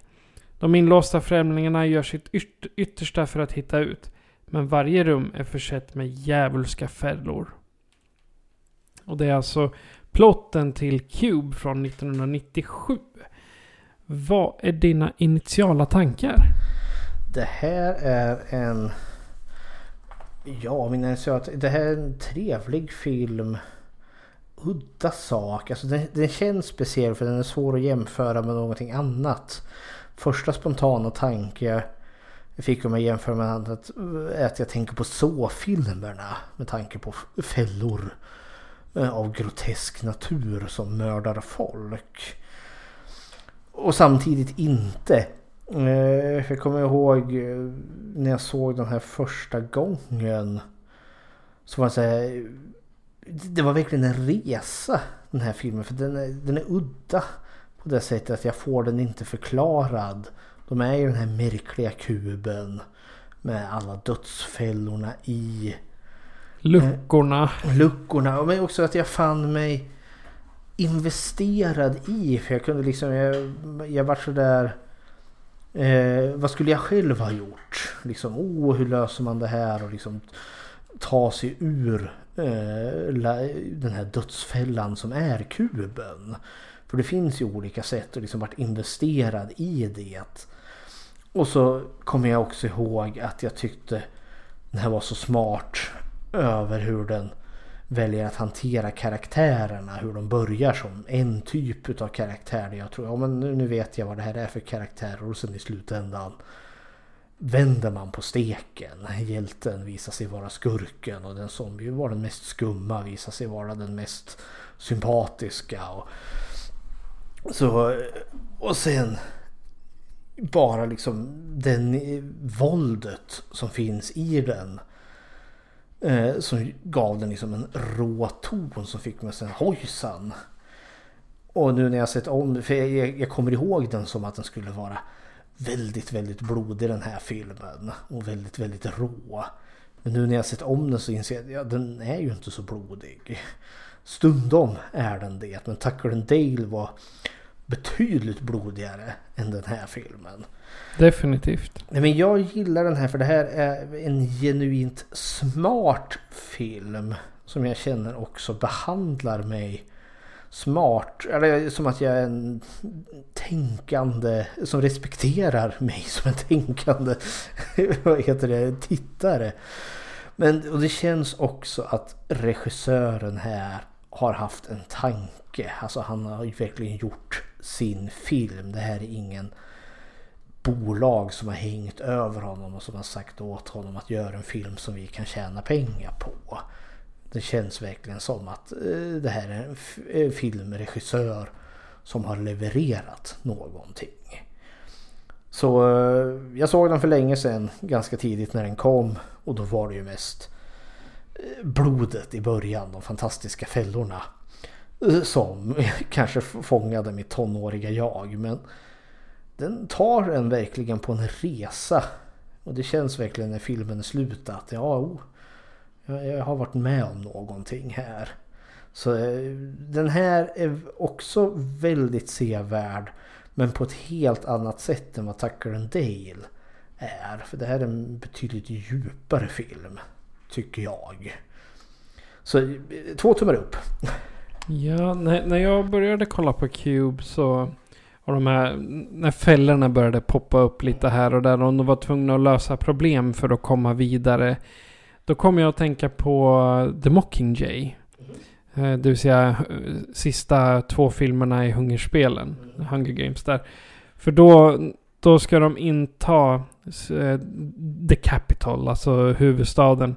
Och runt om huvudstaden så har de ett sätt att skydda sig mot motståndsrörelsen och det är så kallade kapslar där det på något sätt ploppar ut problem. Som exempelvis då i, eh, nere i tunnelbanan. Där börjar det såga i golvet. Det kommer upp sågar så. Ja, och det, det var här jag, jag fick en liten... De har hämtat inspiration från Cube eller liknande. Att ibland så finns det fällor lite här och var och... Så, men så samtidigt i Cube så tyckte jag mera... Fällor och blod och sånt där, det, det, det kom sekundärt för mig. För det jag verkligen eh, såg som jag tyckte om, det var karaktärernas sakta nedstigning i vansinne. Man tänker inte det först liksom, ja men polisen han är den starka som ska leda gruppen till räddning. Nej men så blir ju han konstig och ska börja offra folk. Men och så fortsätter det och man ser sakta men säkert börja varje person tappar, tappar liksom det som är mänskligt. De har liksom bara vridit ur korken på dem eller vridit ut trasan som de kallar för mänsklighet. Så de har liksom alla, det gäller alla, inklusive han, eh, eh, ja nu kommer jag inte ihåg vad han heter, han som är fu- funktionsnedsatt. Eh, Ja, precis, Kazan. Även han, även om han har varit så här "Uh", hela tiden. Han blir ju värre ju längre tiden går. Och filmen är 1.20 och det är inte en sekund längre och inte en sekund kortare. För under de 1.20 så lyckas de ta, ta oss på den här resan som man gör i de här kuberna. Och samtidigt då trappan mot undergången så att säga. Mm. Vad tycker du om karaktärerna? Ja, eh, som sagt. Ja men karaktärerna är väl... Alltså det känns ruskigt genomtänkt. Vi Ja, har... För det finns ingen huvudkaraktär. Nej, inte på det sättet. Alltså vi har verkligen karaktärer som... Ja, utvecklar varandra. Jag, tänk, jag ser ju mycket på Star Trek just nu. Inne på Deep Space Nine.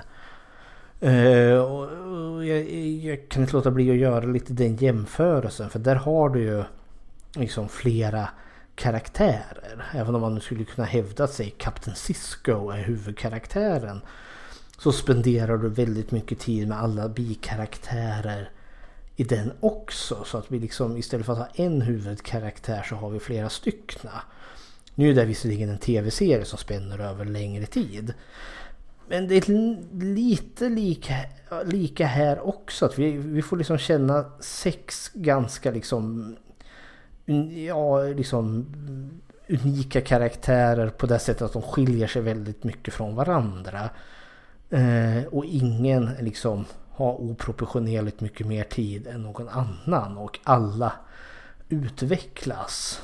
Eh, majoriteten utvecklas ja, till, ja, som du säger, en nedbrytning utav mänskligheten.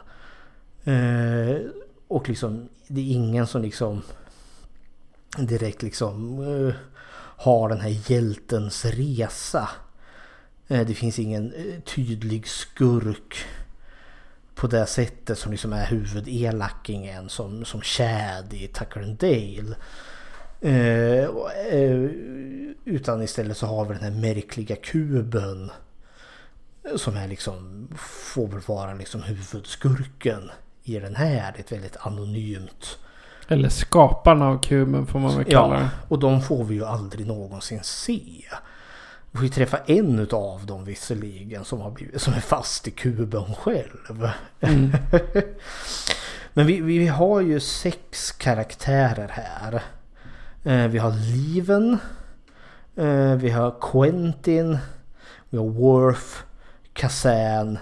Holloway. Och Reness. Eller René. Eller hur man nu uttalar det. Det var franskt så vitt jag förstod. Ja. Eh, och de får ju... Det finns ytterligare en karaktär. Eh, nu ska vi se. Jag skrev upp hans namn. Alderon.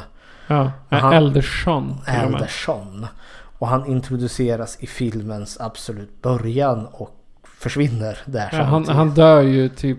Det, han hoppar in i en kub och blir till fyrkanter. Ja. Han blir uppslicead. ja. Det, det är verkligen som ett... Jag kan inte tänka på något annat än som när man...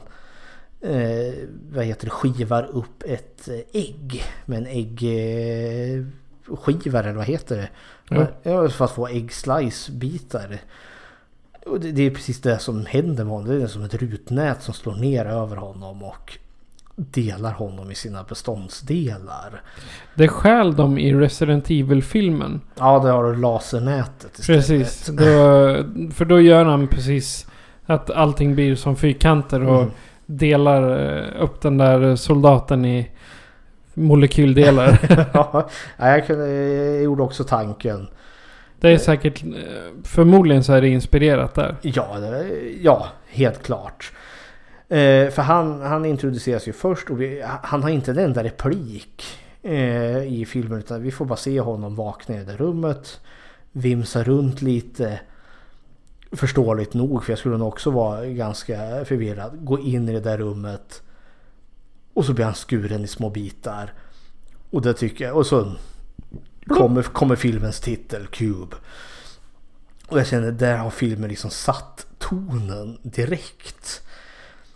För det är liksom förvår- eh, förvirrande i himmelens namn och samtidigt också fascinerande. Det är liksom både groteskt och helt eh, fantastiskt att se honom falla i små bitar där. Men eh, karaktärerna, med de här sex som vi får lära känna, förstår ju vi också, de är inte placerade här av en slump. Nej. De är här för att liksom typ komplettera varandra. Eh, för att liksom de ska ha någon chans att ta sig ur den här kuben. Som består av flera små kubar om vi nu ska förklara det hela. Alla rum är liksom kubiska och vissa innehåller fällor och vissa innehåller inte fällor. Precis. Och det gäller ju då, och så kryper de runt i den här, från rum till rum till rum. Eh, och vad är det då? Vi, vi, vi har Liven som är den unga tjejen. Mm, och matte, mattekunskapliga. Jajamensan. Sen har vi Quentin som är polisen. Och han är typ ledarkaraktären. Ja, i alla fall i början. Ja, i början. Sen har vi Worth. Som visar sig vara mannen som har byggt ytterhöljet. Ja, han skapade väl allting? Nej, han, han har skapat ytterhöljet till, till kuben. Ah, Okej, ja, ja då, då misstolkade jag det. Alltså han har bara varit en del i... För det, det är en del i den här filmen.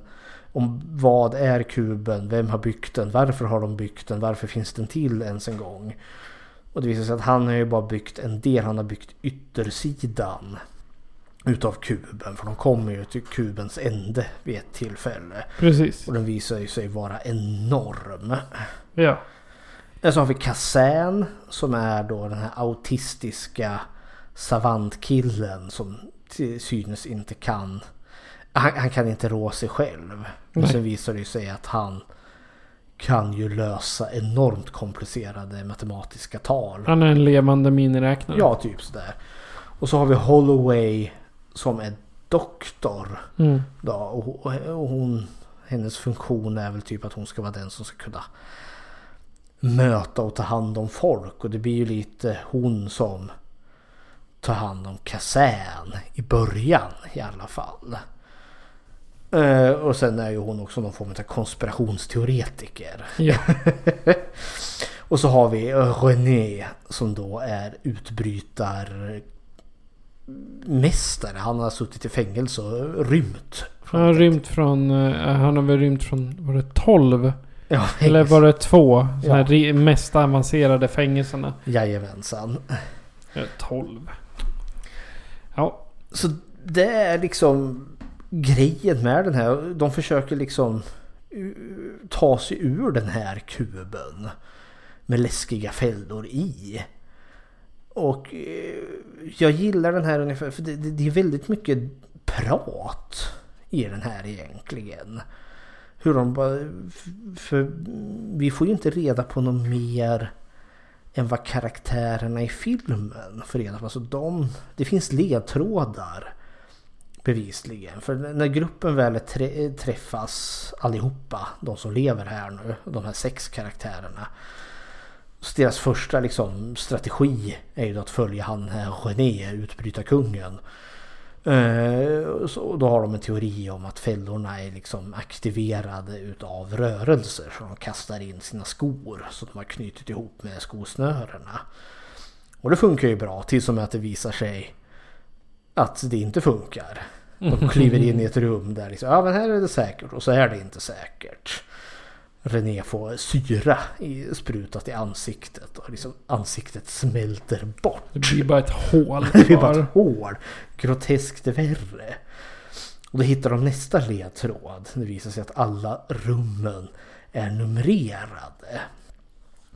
Eh, och då kommer ju hon Liven in där som eh, hon som håller på att studera matematik.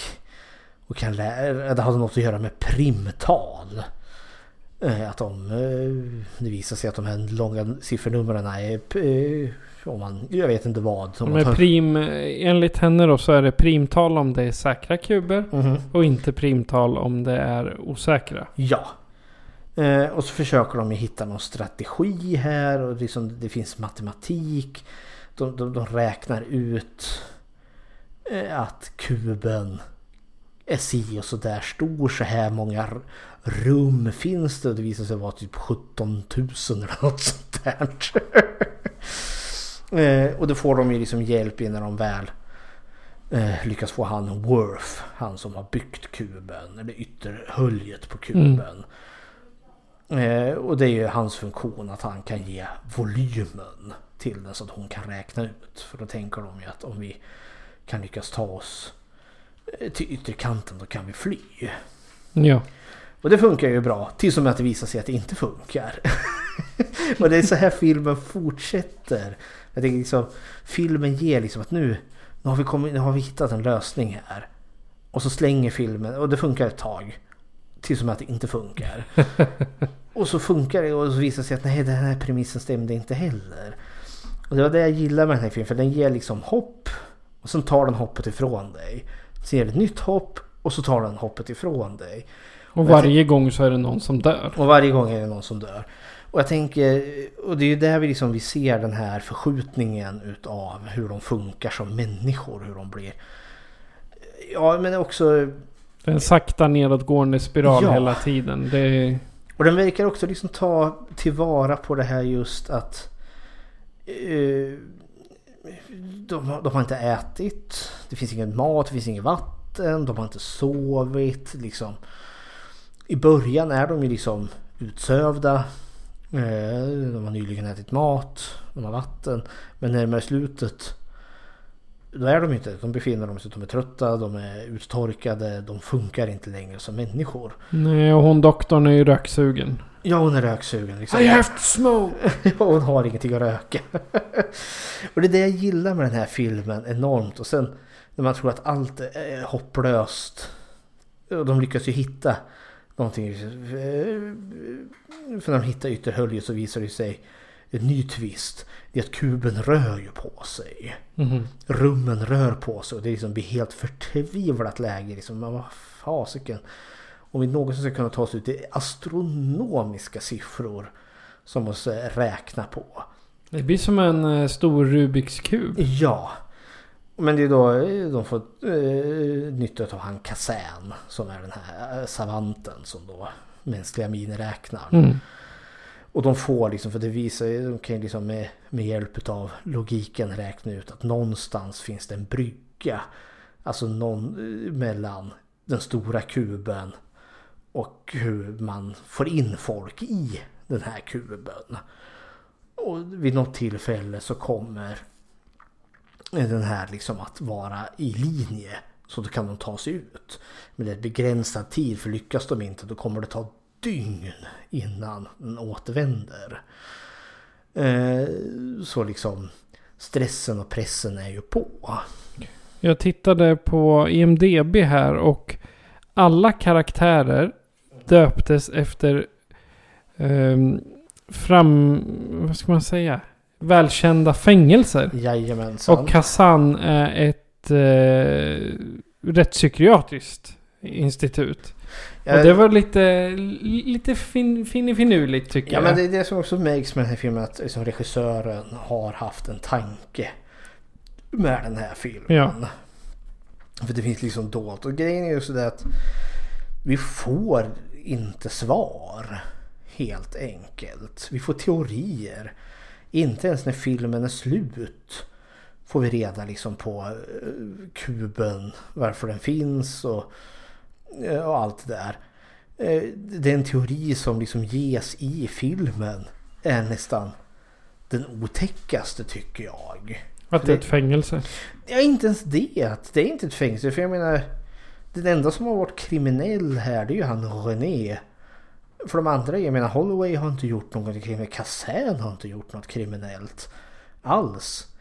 Utan den teori de har är liksom att man har byggt det här för att man kunde bygga det. Det är fullständigt meningslöst jävla bygge. För man frågar liksom "Men varför ska vi ha det? Ja men och varför sätta folk i det? Liksom, ja bara för att vi har det. Ja, de tror ju ett varv att det är några rika snubbar Mhm. som sitter och tittar på. Ja. Eller om det är utomjordingar som har gjort det. Grejen är, Holloway är ju den hon som doktorn som är lite konspiratorisk. Hon ger ju många tankar och idéer.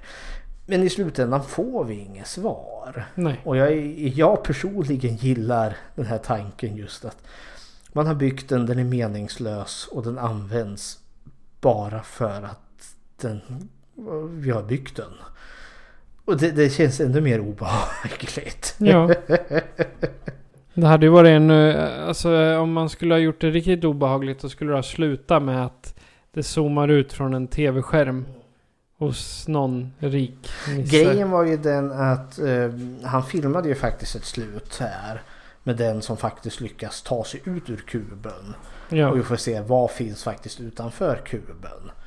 Men när den klipptes ihop här sen då kom man fram till att nej. Den scenen ska, måste bort. Ja. Vi får inte reda på. Eh, För det förstör filmen, det förstör mysteriet. Sen finns det ju uppföljare till den här. Hy- Hypercube och Cube Zero. Som förklarar vad kuben är. Och då är det ju liksom rika onda människor som har byggt kuben for the shits and giggles. Ja. Och- Eh, sen var det en sak jag skulle nämna också var att eh, större delen av filmen är filmad med en handkamera. Ja, det märktes. jag noterade att liksom bilden stod inte still. Nej. Ibland. Jag varit lite sjösjuk nästan med jämna mellanrum. Men det gör ingenting för det är en ganska abstrakt eller o... Typ som helvetet i Hellraiser. Alltså att det är den... Det är inte en fast punkt. Det är inte raka kanter. Det är inte när det rör sig i en kub. Och det funkar också i och med att kuben faktiskt rör på sig. De flyttar ju på sig med jämna mellanrum. Så ja, varför inte? Och det hör vi ju med jämna mellanrum hur det rumlar och har sig. Då förstår vi att det är kuben som är ute och, ute och rör på sig helt enkelt. Mhm. Den här tycker jag är, jag, jag vet inte hur väl liksom känd The Cube, eller Cube, inte The Cube, den heter bara Cube, är. Så ja, vi, vi brukar i vanliga fall liksom spoila saker och ting. Men jag tycker för den som inte har sett den här gör dig eh, vad heter det, den tjänsten och ser den här för den är väl värd att se. Ja, faktiskt. Nu har vi ju spoilat lite men jag tycker att Ja, Vi slutar där. vi slutar där. Men alltså jag är väldigt nöjd med den här filmen. Och den är, jag ska inte säga att det är den djupaste film liksom som jag sett. Men den, den väcker en hel del frågor. eh, Och den är fascinerande överlag tycker jag. Precis. Jag tänkte hon ehm, eh, som eh, Nicole de Boer. Eh, Som är Liven hon. Liven, ja precis. Space Nine du tittar på nu? Ja. Ja, då kan du se henne i eh, 25 avsnitt. Oh, det är inte så Hon dåligt. är eh, löjtnant Esri Dax. Jaha, så det. Men då har hon inte dykt upp ännu. Nej, nej det, det är så. Hon har gjort, ga- hon har gjort ganska mycket. Ehm, massor med tv. Jajamän. Hon är med i Prom Night 4. ja, den är inte sevärd. Nej, men... nej. ja, hej hopp. Ja, nej, men hon är, hon är ganska välmeriterad i alla fall. Eh, Och hon var typ den enda karaktären som jag genuint tyckte om.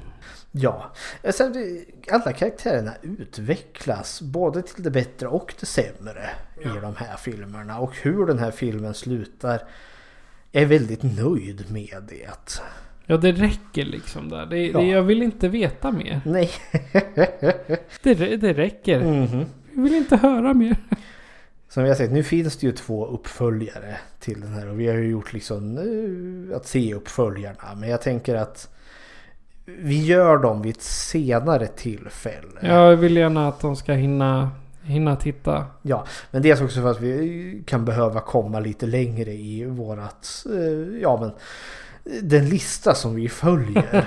men så kan vi framöver tänka för den som känner då, ja men vad hände med Hybrid Cube och Cube Zero? Ja men någon gång framöver. Påminn oss, det är nästan bättre. ja, men vi gör en notis här att eh, någon gång framöver så ska vi väl göra uppföljarna också som jag på förhand kan säga är, ja, enligt mitt tycke inte ens i närheten utav vad första filmen är. Nej. Och om vi ska göra Bechdel-tester på det här då? Jajamensan, den klarar sig med flygande, eh, vad heter det, flying colors. Det har varit märkligt att översätta det på svenska. Flyg, Den klarar sig med flygande färger. Högsta betyg. Högsta betyg. Jo då, eh, vi, har, vi har inte så många kvinnliga karaktärer. Vi har bara två. Vi har Liven och vi har Holloway. Men de är eh, två kvinnliga karaktärer som är namngivna. De träffar varandra, ja. Och när de gör det pratar de om någonting annat än män.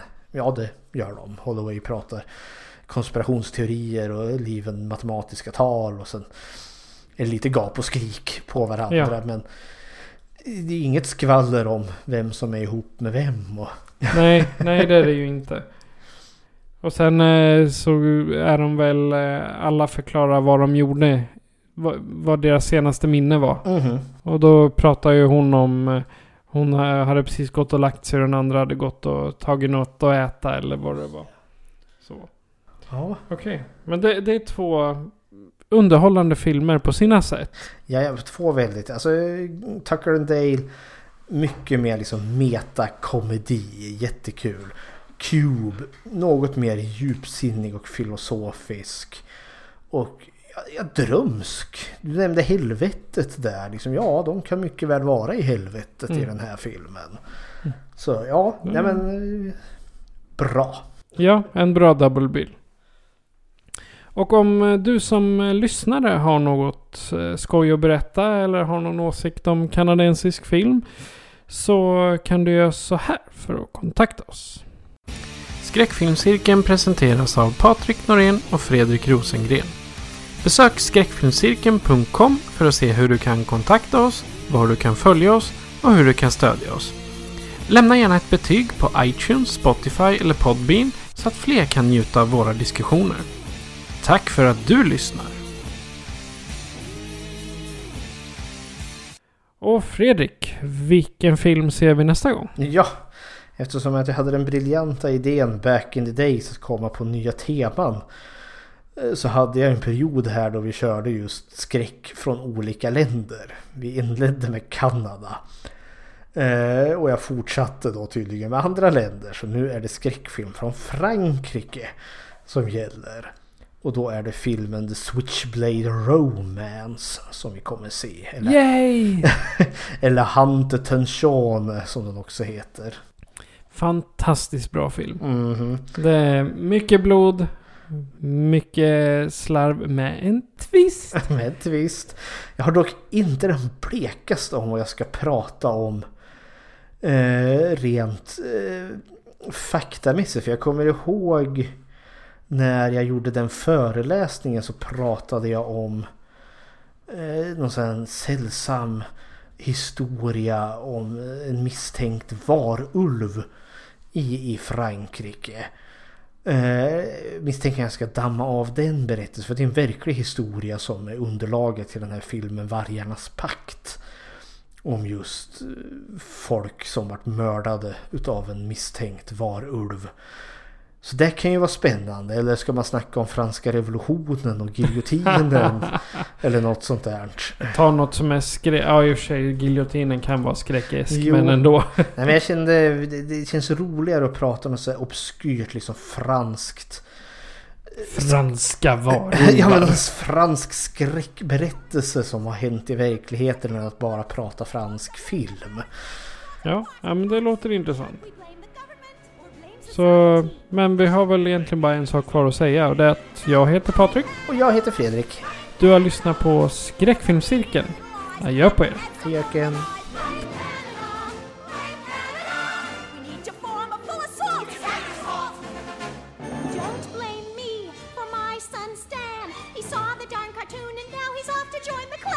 my boy once had my picture on his shelf, but now when I see him, it tells me to fuck myself. Well, blame Canada, blame Canada. It seems that everything's gone wrong since Canada came along. Blame Canada, blame Canada. They're not even a real country anyway. My son could have been a doctor or a lawyer, rich and true. Instead, he burned up like a piggy on a barbecue. Should we blame the matches? Should we blame the fire or the doctors who allowed it to expire?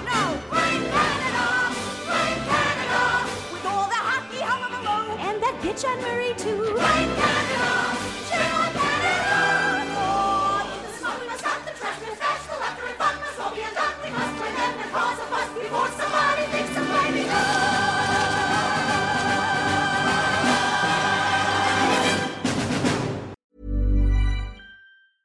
Hey, it's Paige DeSorbo from Giggly Squad. High quality fashion without the price tag. Say hello to Quince.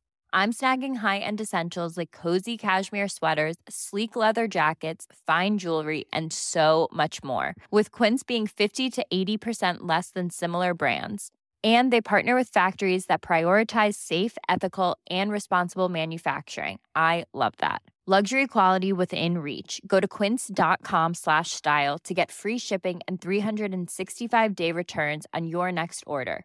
Quince.com slash style.